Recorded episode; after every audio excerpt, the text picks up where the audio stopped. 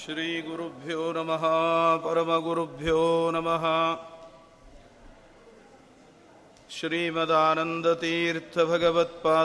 श्रीमदानन्दतीर्थभगवत्पादाचार्यगुरुभ्यो नमः पुराणे अखिलकल्याणे सभविष्ये सहोत्तरे श्रीनिवासस्य कल्याणकाण्डदेव प्रकाश्यते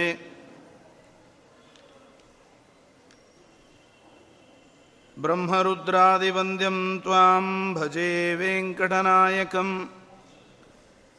निवारयस्वानिष्टानि साधयेष्टानि माधव मरुत्पुत्राय कवये भीमाय भयहारिणे श्रीमदानन्दतीर्थाय प्रख्याताय नमो नमः वाणिते करवाण्यम्बचरणौ हृदि सर्वदा मद्वाक्यसरणिर्भूयात् श्रीमदाचार्यभावगा नौमिन्यायसुधादिकृज्जयमुनीन् श्रीपादराट्सन्मणीन् व्यासार्यान् विविधागमाब्धिविहरान् श्रीवादिराजानपि वन्देऽहं सवरान् रघूत्तमगुरून् वैदग्ध्यवारान्निधीन् श्रीसत्यव्रतराघवेन्द्रमुनिपान् सद्बोधसध्यानपान् सत्प्रमोदसमारम्भां सत्यनाथार्यमध्यमाम् श्रीमदाचार्यपर्यन्तां वन्दे गुरुपरम्पराम् विद्यामान्याख्यवार्ध्युत्तविश्वेशमुनिचन्द्रमाः अपास्याज्ञानतमः ज्ञानदोस्तु निरन्तरम्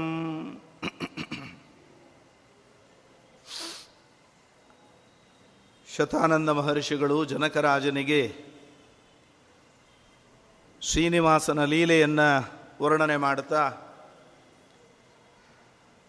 ಧರ್ಮದೇವತೆಯ ರೂಪದಲ್ಲಿ ನಾರಾಯಣಪುರಕ್ಕೆ ತಾನೇ ಆಗಮಿಸಿ ತನ್ನ ವಿವಾಹದ ಘಟನೆಯನ್ನು ತಾನೇ ಮಾಡಿಕೊಂಡಿದ್ದಾನೆ. ಬಕುಲಮಾಲೆ ಬರೀ ನಿಮಿತ್ತ ಮಾತ್ರ. ಇದೊಂದು ಸೂಚನೆ. ಇದರಂತೆ ಎಲ್ಲ ಕಾರ್ಯಗಳಲ್ಲೂ ನಾವು ಅನುಸಂಧಾನ ಮಾಡಬೇಕು. ದೇವರ ಕಟ್ಟೆ ಏರಿ ಪೂಜೆ ಮಾಡ್ತೇವೆ ಅಂತಂದರೆ ಮಹಾಮರ್ಕಂ ಮಘವನ್ ಚಿತ್ರಮರ್ಚ ಅಂತ ಪೂಜೆ ಮಾಡುವವರೊಳಗೆ ತಾನು ಪೂಜಕನಾಗಿ, ಪೂಜೆ ಮಾಡುವ ಶಾಲಗ್ರಾಮಾದಿಗಳಲ್ಲಿ ತಾನು ಪೂಜ್ಯನಾಗಿ, ಪೂಜಾ ಸಾಧನ ಸಾಮಗ್ರಿಗಳೆಲ್ಲದರಲ್ಲೂ ಕೂಡ ತಾನು ಒಂದೊಂದು ರೂಪದಿಂದ ಇದ್ದು, ಆ ಪೂಜೆಯನ್ನು, ತನ್ನ ಪೂಜೆಯನ್ನು ತಾನೇ ಮಾಡಿಕೊಳ್ತಾನೆ. ಅದನ್ನೇ ವೇದ ಮಂತ್ರ ಹೇಳೋದು. ನಾನು ಪೂಜೆ ಮಾಡುವುದಲ್ಲ, ಮಘವನ್ ಚಿತ್ರಂ ಅರ್ಚ. ನಿನ್ನೊ, ನನ್ನೊಳಗೆ ನಿಂತುಕೊಂಡು ನಿನ್ನ ಪೂಜೆಯನ್ನು ನಿನಗೆ ಬೇಕಾದಂತೆ ನೀನೇ ಮಾಡಿಕೋ. ನಿನ್ನ ಪೂಜೆ ಮಾಡೋದಕ್ಕೆ ನಾನು ಸ್ವತಂತ್ರನಲ್ಲ. ಹೀಗೆ ಪ್ರತಿಯೊಂದು ಕಾರ್ಯವೂ ಕೂಡ ಭಗವಂತನೇ ತಾನು ಮಾಡುವಂಥದ್ದು. ಆ ಸಂದರ್ಭದಲ್ಲಿ ಬಕುಲಮಾಲೆಯ ಮುಂದೆ ಶ್ರೀನಿವಾಸ ಹೇಳ್ತಾನೆ ಆಕಾಶರಾಜ, ದೊಡ್ಡ ಪರಿವಾರ. ನಾನು ಕಾಡಾಡಿಯಾದ ಒಂಟಿ ಜೀವ. ಏನು ಕಂಡ ನನಗೆ ಅವನು ಕನ್ನೆಯನ್ನು ಕೊಡ್ತಾ ಇದ್ದಾನೆ ಅಂತ. ಬಕುಲಮಾಲೆ ಹೇಳ್ತಾಳೆ, ನಿನ್ನ ಪರಿವಾರ ಏನು ಕಡಿಮೆ ಇದೆಯಾ? ಆ ಎಲ್ಲ ಬಂಧುಗಳನ್ನು ಸ್ಮರಣ ಮಾಡು. ಕರೆಕಳಿಸು ಅಂತ ಹೇಳಿದಾಗ ಗರುಡನನ್ನು, ಶೇಷದೇವರನ್ನು ಕರೆಸಿದ್ದಾನೆ. ಆ ಸಂದರ್ಭದಲ್ಲಿ ಗರುಡದೇವರನ್ನು ಸತ್ಯಲೋಕಕ್ಕೆ ಕಳಿಸಿದ್ದಾನೆ, ಶೇಷದೇವರನ್ನು ವಾಯುದೇವರ ಬಳಿಯಲ್ಲಿ ಕಳುಹಿಸಿಕೊಟ್ಟಿದ್ದಾನೆ. ಒಂದು ಪತ್ರವನ್ನು ಬರೆದು, ಈ ಕಲಿಯುಗದಲ್ಲಿ ಆಕಾಶ ರಾಜ ನನಗೆ ಕನ್ಯಾದಾನ ಮಾಡಿಕೊಡ್ತಾ ಇದ್ದಾನೆ, ನೀವೆಲ್ಲ ಬಂದು ನಿಂತು ಅದನ್ನು ನಡೆಸಬೇಕು ಅಂತ ಪತ್ರ ಬರೆದು ಕಳಿಸಿದ್ದಾನೆ. ಗರುಡ ತಂದು ಪತ್ರವನ್ನು ಬ್ರಹ್ಮದೇವರು ಮುಂದಿಟ್ಟಾಗ ಗರುಡನನ್ನು ನೋಡಿ ಬ್ರಹ್ಮದೇವರು ಕೇಳ್ತಾರೆ, ಏನಪ್ಪ, ಇತ್ತೀಚೆಗೆ ಬಹಳ ಅಪರೂಪ ಆಗಿಬಿಟ್ಟಿದ್ದಿ ನಿನ್ನ ಭೇಟಿಯೇ ಇಲ್ಲ.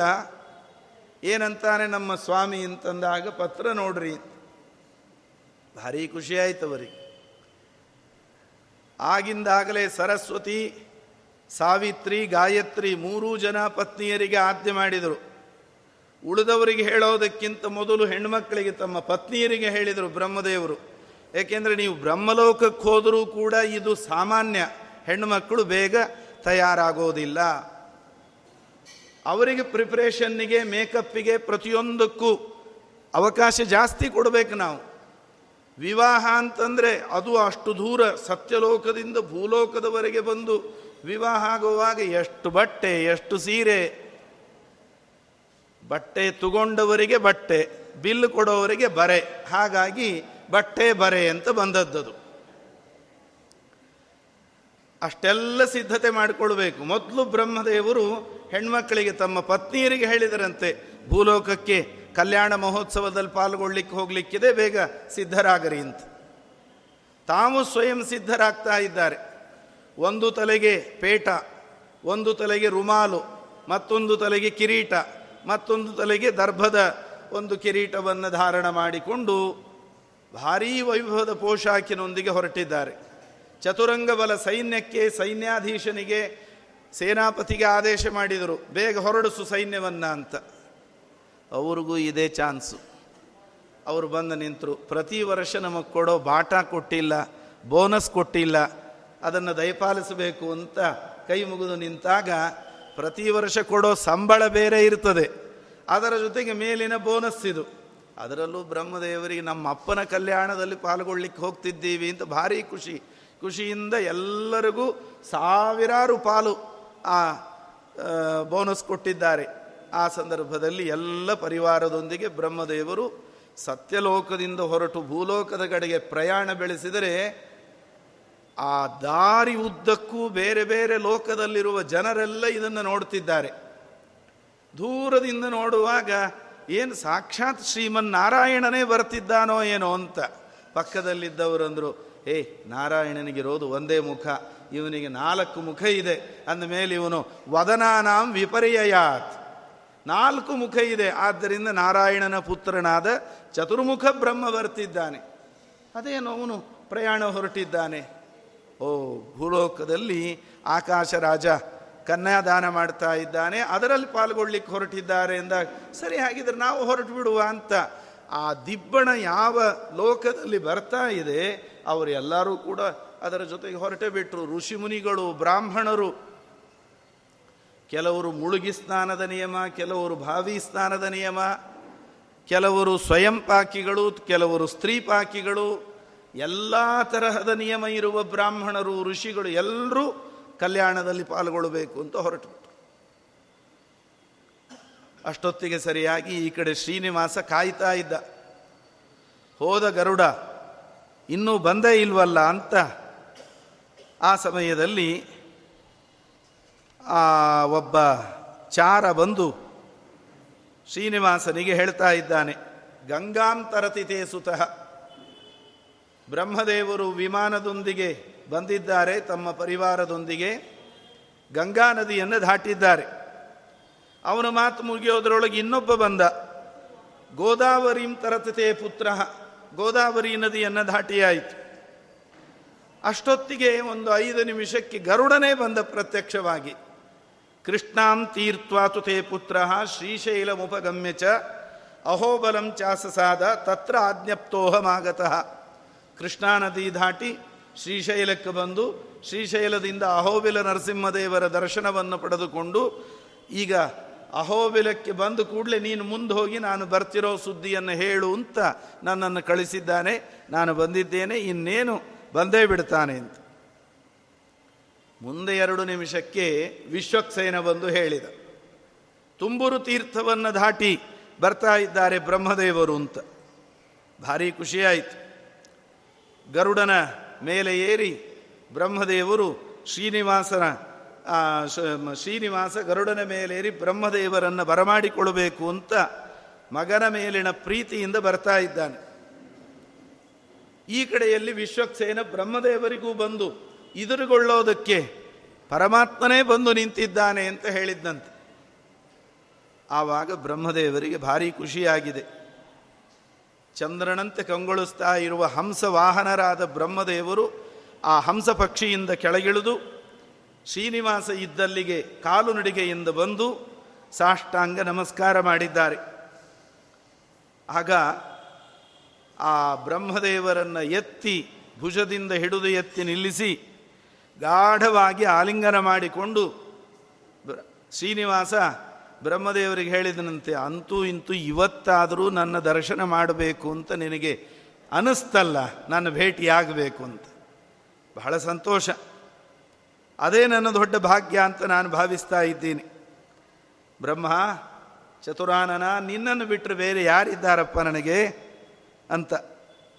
ಇಬ್ಬರಿಗೂ ಕಂಠ ಬಿಗಿದು ಬಂದಿದೆ, ಮಾತಾಡ್ಲಿಕ್ಕಾಗ್ತಾ ಇಲ್ಲ.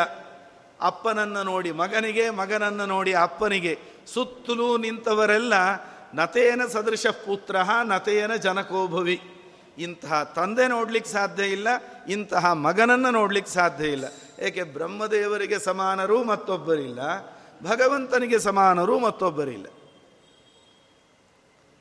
ಆ ಸಂದರ್ಭದಲ್ಲಿ ಶ್ರೀನಿವಾಸ ಪಕ್ಕದಲ್ಲಿರುವ ಬಕುಲ ಮಾಲೆಯನ್ನು ತೋರಿಸಿ ಬ್ರಹ್ಮದೇವರಿಗೆ ಹೇಳಿದ್ನಂತೆ. ನೋಡು, ನನ್ನ ತಾಯಿಯಂತೆ ಆ ಸ್ಥಾನದಲ್ಲಿದ್ದುಕೊಂಡು ಈ ಆಪತ್ಕಾಲದಲ್ಲಿ ನನಗೆಲ್ಲ ಸೇವೆ ಮಾಡಿದ್ದಾಳೆ. ನಮಸ್ಕಾರ ಮಾಡುವಳಿಗೆ ಅಂತ ಎಲ್ಲಿ ಬಕುಲಮಾಲೆ, ಎಲ್ಲಿ ಬ್ರಹ್ಮದೇವರು ತಾರತಮ್ಯದಲ್ಲಿ? ಆದರೆ ಅವಳ ಕಡೆ ಬ್ರಹ್ಮದೇವರಿಂದ ಆ ಬಕುಲಮಾಲೆಗೆ ಪರಮಾತ್ಮ ನಮಸ್ಕಾರ ಮಾಡಿ ಅವಳ ವೃತ್ತಾಂತವನ್ನು ತಿಳಿಸಿದ. ಅಷ್ಟೊತ್ತಿಗೆ ಮಂಗಲ ವಾದ್ಯಗಳು ಕೇಳಿಸ್ಲಿಕ್ಕೆ ಶುರುವಾಯಿತು ಎಲ್ಲಿಯ ವಾದ್ಯ ಅನ್ನೋ ಹೊತ್ತಿಗೆ ಬ್ರಹ್ಮದೇವರ ಆಗಮನದ ನಂತರದಲ್ಲಿ ಜಿಂಕೆಯನ್ನ ವಾಹನವಾಗಿ ಮಾಡಿಕೊಂಡು ಭಾರತೀ ದೇವಿಯೊಂದಿಗೆ ಪ್ರಾಣದೇವರು ಬರ್ತಾ ಇದ್ದಾರೆ ಅಲ್ಲಿಗೆ.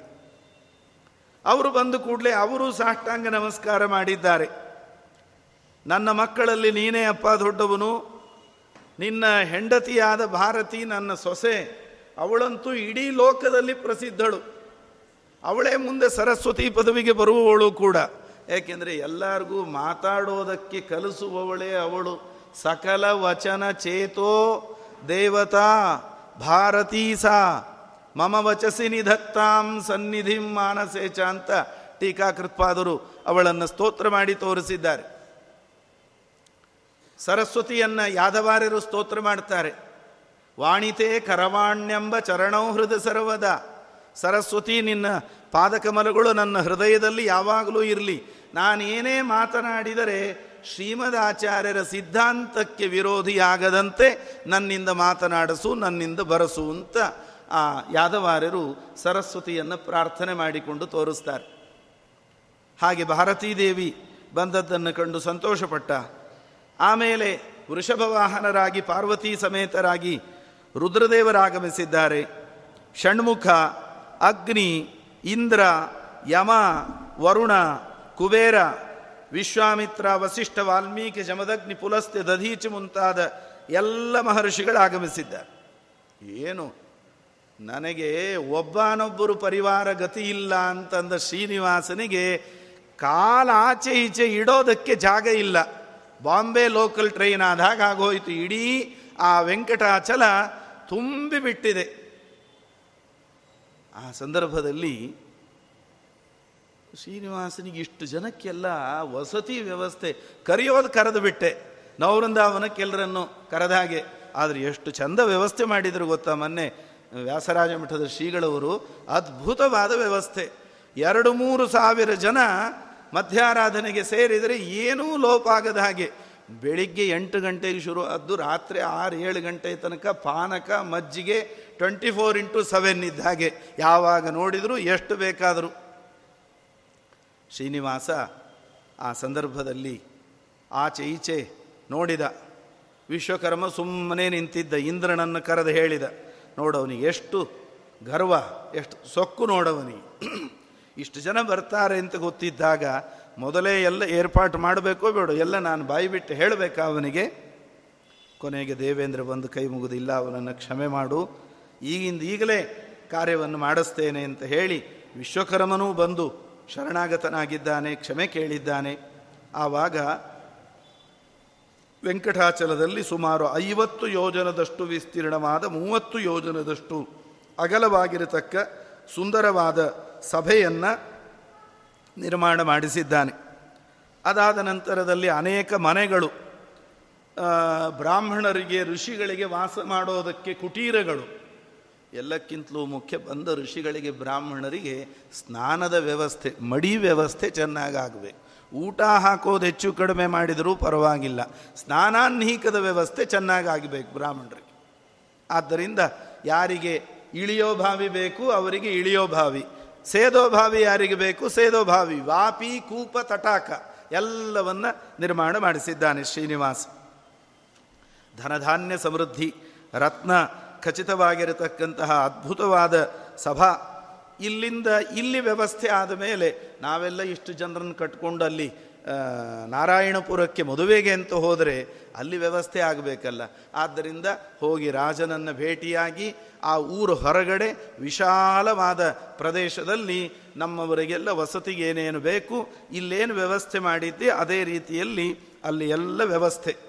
ಅದರ ಜೊತೆಗೆ ಅವರು ತೋರಿಸಿದ ಜಾಗದಲ್ಲಿ ವಿಶಾಲವಾದ ಕಲ್ಯಾಣ ಮಂಟಪ, ವಿವಾಹದ ವೇದಿಕೆ, ಇವುಗಳೆಲ್ಲವನ್ನೂ ಕೂಡ ನಿರ್ಮಾಣ ಮಾಡಬೇಕು ಅಂತ ಹೇಳಿ ಕಳುಹಿಸಿಕೊಟ್ಟಿದ್ದಾನೆ. ಆಗ ಬ್ರಹ್ಮದೇವರು ಬಂದು ಶ್ರೀನಿವಾಸನಲ್ಲಿ ಪ್ರಾರ್ಥನೆ ಮಾಡ್ತಾ ಇದ್ದಾರೆ. ವಿವಾಹದ ಪೂರ್ವಭಾವಿಯಾಗಿರುವ ಮಂಗಲ ಕಾರ್ಯಗಳು ಪ್ರಾರಂಭ ಆಗಬೇಕು ಅದರಲ್ಲಿ ಮೊದಲನೆಯದ್ದು ಪುಣ್ಯಾಹ ವಾಚನದೊಂದಿಗೆ ಅಷ್ಟವರ್ಗ ಪ್ರಾರಂಭ ಆಗಬೇಕು ಅಷ್ಟವರ್ಗ ಅಂದರೆ ಗೌರಿ, ಪದ್ಮ, ಶಚಿ, ಮೇಧ ಮೊದಲಾದ ಹದಿನಾರು ದೇವತಾ ಸ್ತ್ರೀಯರು ಇದು ಮಾತೃಕಾ ದೇವತೆಗಳು ಅಂತ ಅದು ಒಂದು ವರ್ಗ. ಬ್ರಾಹ್ಮಿ ಮಾಹೇಶ್ವರಿ ಚೈವ ಎಂಬುದಾಗಿ ಏಳು ಜನ ದೇವತೆಗಳು ಅದು ಒಂದು ವರ್ಗ. ಸತ್ಯವಸು ಮೊದಲಾದಂತಹ ವಿಶ್ವೇ ದೇವತೆಗಳದ್ದು ಒಂದು ವರ್ಗ. ಮಾತೃ, ಪಿತಾಮಹಿ ಪ್ರಪಿತಾಮಹಿ ಇವರ ಗುಂಪು ಒಂದು ವರ್ಗ. ಪಿತೃ, ಪಿತಾಮಹ, ಪ್ರಪಿತಾಮಹ ಇವರದ್ದೊಂದು ಗುಂಪು. ಸಪತ್ನೀಕರಾದ ಮಾತಾಮಹ ಮಾತು ಪಿತಾಮಹ ಮಾತು ಪ್ರಪಿತಾಮಹ ಇದು ಒಂದು ವರ್ಗ. ದುರ್ಗಾ, ಗಣಪತಿ ಹಾಗೂ ಕ್ಷೇತ್ರಪಾಲಕ ಇದು ಒಂದು ವರ್ಗ. ನಂದಿನಿ ಮೊದಲಾಗಿರತಕ್ಕಂತಹ ಐದು ಜನ ದೇವತಾ ಸ್ತ್ರೀಯರ ಒಂದು ವರ್ಗ. ಅಲ್ಲಿಗೆ ಎಂಟು ಗುಂಪುಗಳಾಯಿತು. ಈ ಎಂಟು ಗುಂಪಿನ ದೇವತೆಗಳಿಗೆ ಪೂಜೆ ಸಲ್ಲಬೇಕು. ಅದಾದ ನಂತರದಲ್ಲಿ ಉಳಿದ ಎಲ್ಲ ಮಂಗಲ ಕಾರ್ಯಗಳು ಪ್ರಾರಂಭವಾಗುವಂಥದ್ದು. ವಸಿಷ್ಠರನ್ನು ಕರೆದ ಶ್ರೀನಿವಾಸ, ನಾನು ಯಜುರ್ವೇದಿ, ಕೃಷ್ಣ ಯಜುರ್ವೇದಿ, ಆದ್ದರಿಂದ ಯಜುಶಾಖೋಕ್ತವಾದ ಮಂತ್ರಗಳಿಂದ ನೀವು ಎಲ್ಲ ಕಾರ್ಯಗಳನ್ನು ಮಾಡಿಸಬೇಕು ಅಂತ ಅವರಿಗೆ ತಿಳಿಸಿದ್ದಾನೆ. ಕೃಷ್ಣನೂ ಯಜುರ್ವೇದಿ, ಕೃಷ್ಣನದ್ದೇ ಮುಂದಿನ ರೂಪ ಆದ್ದರಿಂದ ಶ್ರೀನಿವಾಸನು ಯಜುರ್ವೇದಿ. ಕೃಷ್ಣ ಯಜುರ್ವೇದಿ ಅಂತ ಹೇಗೆ ಗೊತ್ತಾಯಿತು? ಭಾಗವತದಲ್ಲಿ ಅವನು ಯಾವ ವೇದ ಅಂತ ಹೇಳಿಲ್ಲ. ಬೆಳಿಗ್ಗೆ ಎದ್ದು ಕೂಡಲೇ ಅವನು ಮಾಡುವ ಆನ್ಹಿಕದ ಕ್ರಮ ಹೇಗಿತ್ತು ಅನ್ನೋದನ್ನು ವರ್ಣನೆ ಮಾಡಿದ್ದಾರೆ. ದಶಮಸ್ಕಂದದ ಉತ್ತರಾರ್ಧದಲ್ಲಿ. ಅಲ್ಲಿ ವರ್ಣನೆ ಮಾಡುವಾಗ ಪ್ರಾತಃ ಕಾಲದಲ್ಲೆದ್ದು ಮುಖ ಪ್ರಕ್ಷಾಳನಾದಿಗಳನ್ನು ಮಾಡಿ ತನ್ನನ್ನೇ ತಾನು ಧ್ಯಾನ, ಸ್ತೋತ್ರ, ಮಂಗಲಾಷ್ಟಕಗಳೊಂದಿಗೆ ಮಾಡಿಕೊಂಡು ಸ್ನಾನಾನ್ಹೀಕವನ್ನು ಮಾಡುತ್ತಾ ಸ್ನಾನವಾದ ನಂತರದಲ್ಲಿ ಸಂಧ್ಯಾವಂದನೆಯನ್ನು ಮಾಡಿ ಆಮೇಲೆ ಸಂಧ್ಯಾವಂದನೆಯನ್ನು ಅರ್ಧಕ್ಕೆ ನಿಲ್ಲಿಸಿ, ಅಂದರೆ ಅರ್ಘೆಯನ್ನು ಕೊಟ್ಟ ನಂತರ ಹೋಮವನ್ನು ಮಾಡಿ ಆಮೇಲೆ ಗಾಯತ್ರಿ ಜಪವನ್ನು ಮಾಡಿದ ಅಂತ ಅವನ ದಿನಚರಿಯನ್ನು ವರ್ಣನೆ ಮಾಡಿದ್ದಾರೆ ಭಾಗವತದಲ್ಲಿ ವೇದವ್ಯಾಸದೇವು ಈ ರೀತಿ ಮಾಡುವವರು ಯಾರು? ಅಂದರೆ ಋಗ್ವೇದಿಗಳು ಸೂರ್ಯೋದಯ ಆದ ಮೇಲೆ ಹೋಮ ಮಾಡಬೇಕು, ಯಜುರ್ವೇದಿಗಳು ಸೂರ್ಯೋದಯಕ್ಕಿಂತ ಮುಂಚೆ ಹೋಮ ಮಾಡಬೇಕು. ಸಂಧ್ಯಾವಂದನೆ ಎಲ್ಲ ಮುಗಿಸಿ ಹೋಮ ಮಾಡಲಿಕ್ಕೆ ಅಂತ ಕೂತ್ರೆ ಸೂರ್ಯೋದಯ ಆಗಿಬಿಡ್ತದೆ. ಅದಕ್ಕೆ ಸೂರ್ಯ, ಸಂಧ್ಯಾವಂದನೆ, ಸೂರ್ಯಾರ್ಘ್ಯ ಗಾಯತ್ರಿ ಜಪ ಎರಡು ಪ್ರಧಾನ.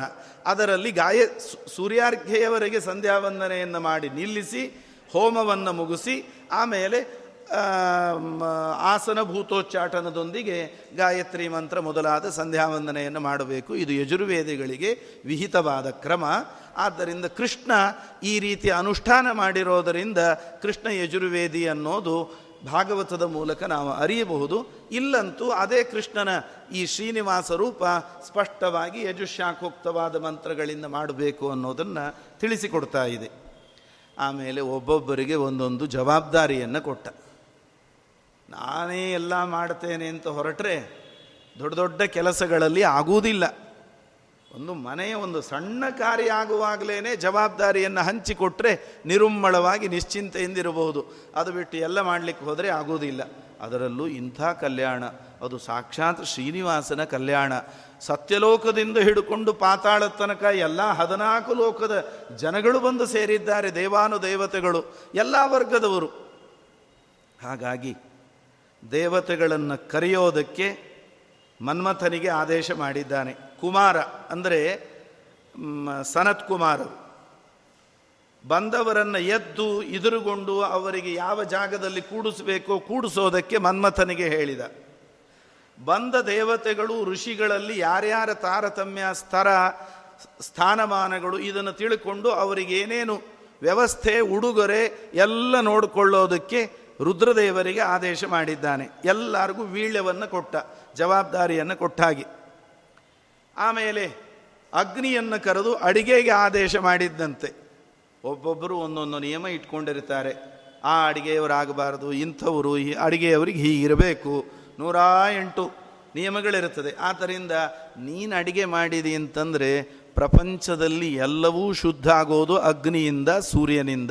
ಆದ್ದರಿಂದ ಅಗ್ನಿ ನೀನೇ ನಿಂತು ಅಡಿಗೆ ಮಾಡಿಬಿಡು ಅಂತ ಅವನಿಗೆ ಆದೇಶ ಮಾಡಿದ್ದಾನೆ.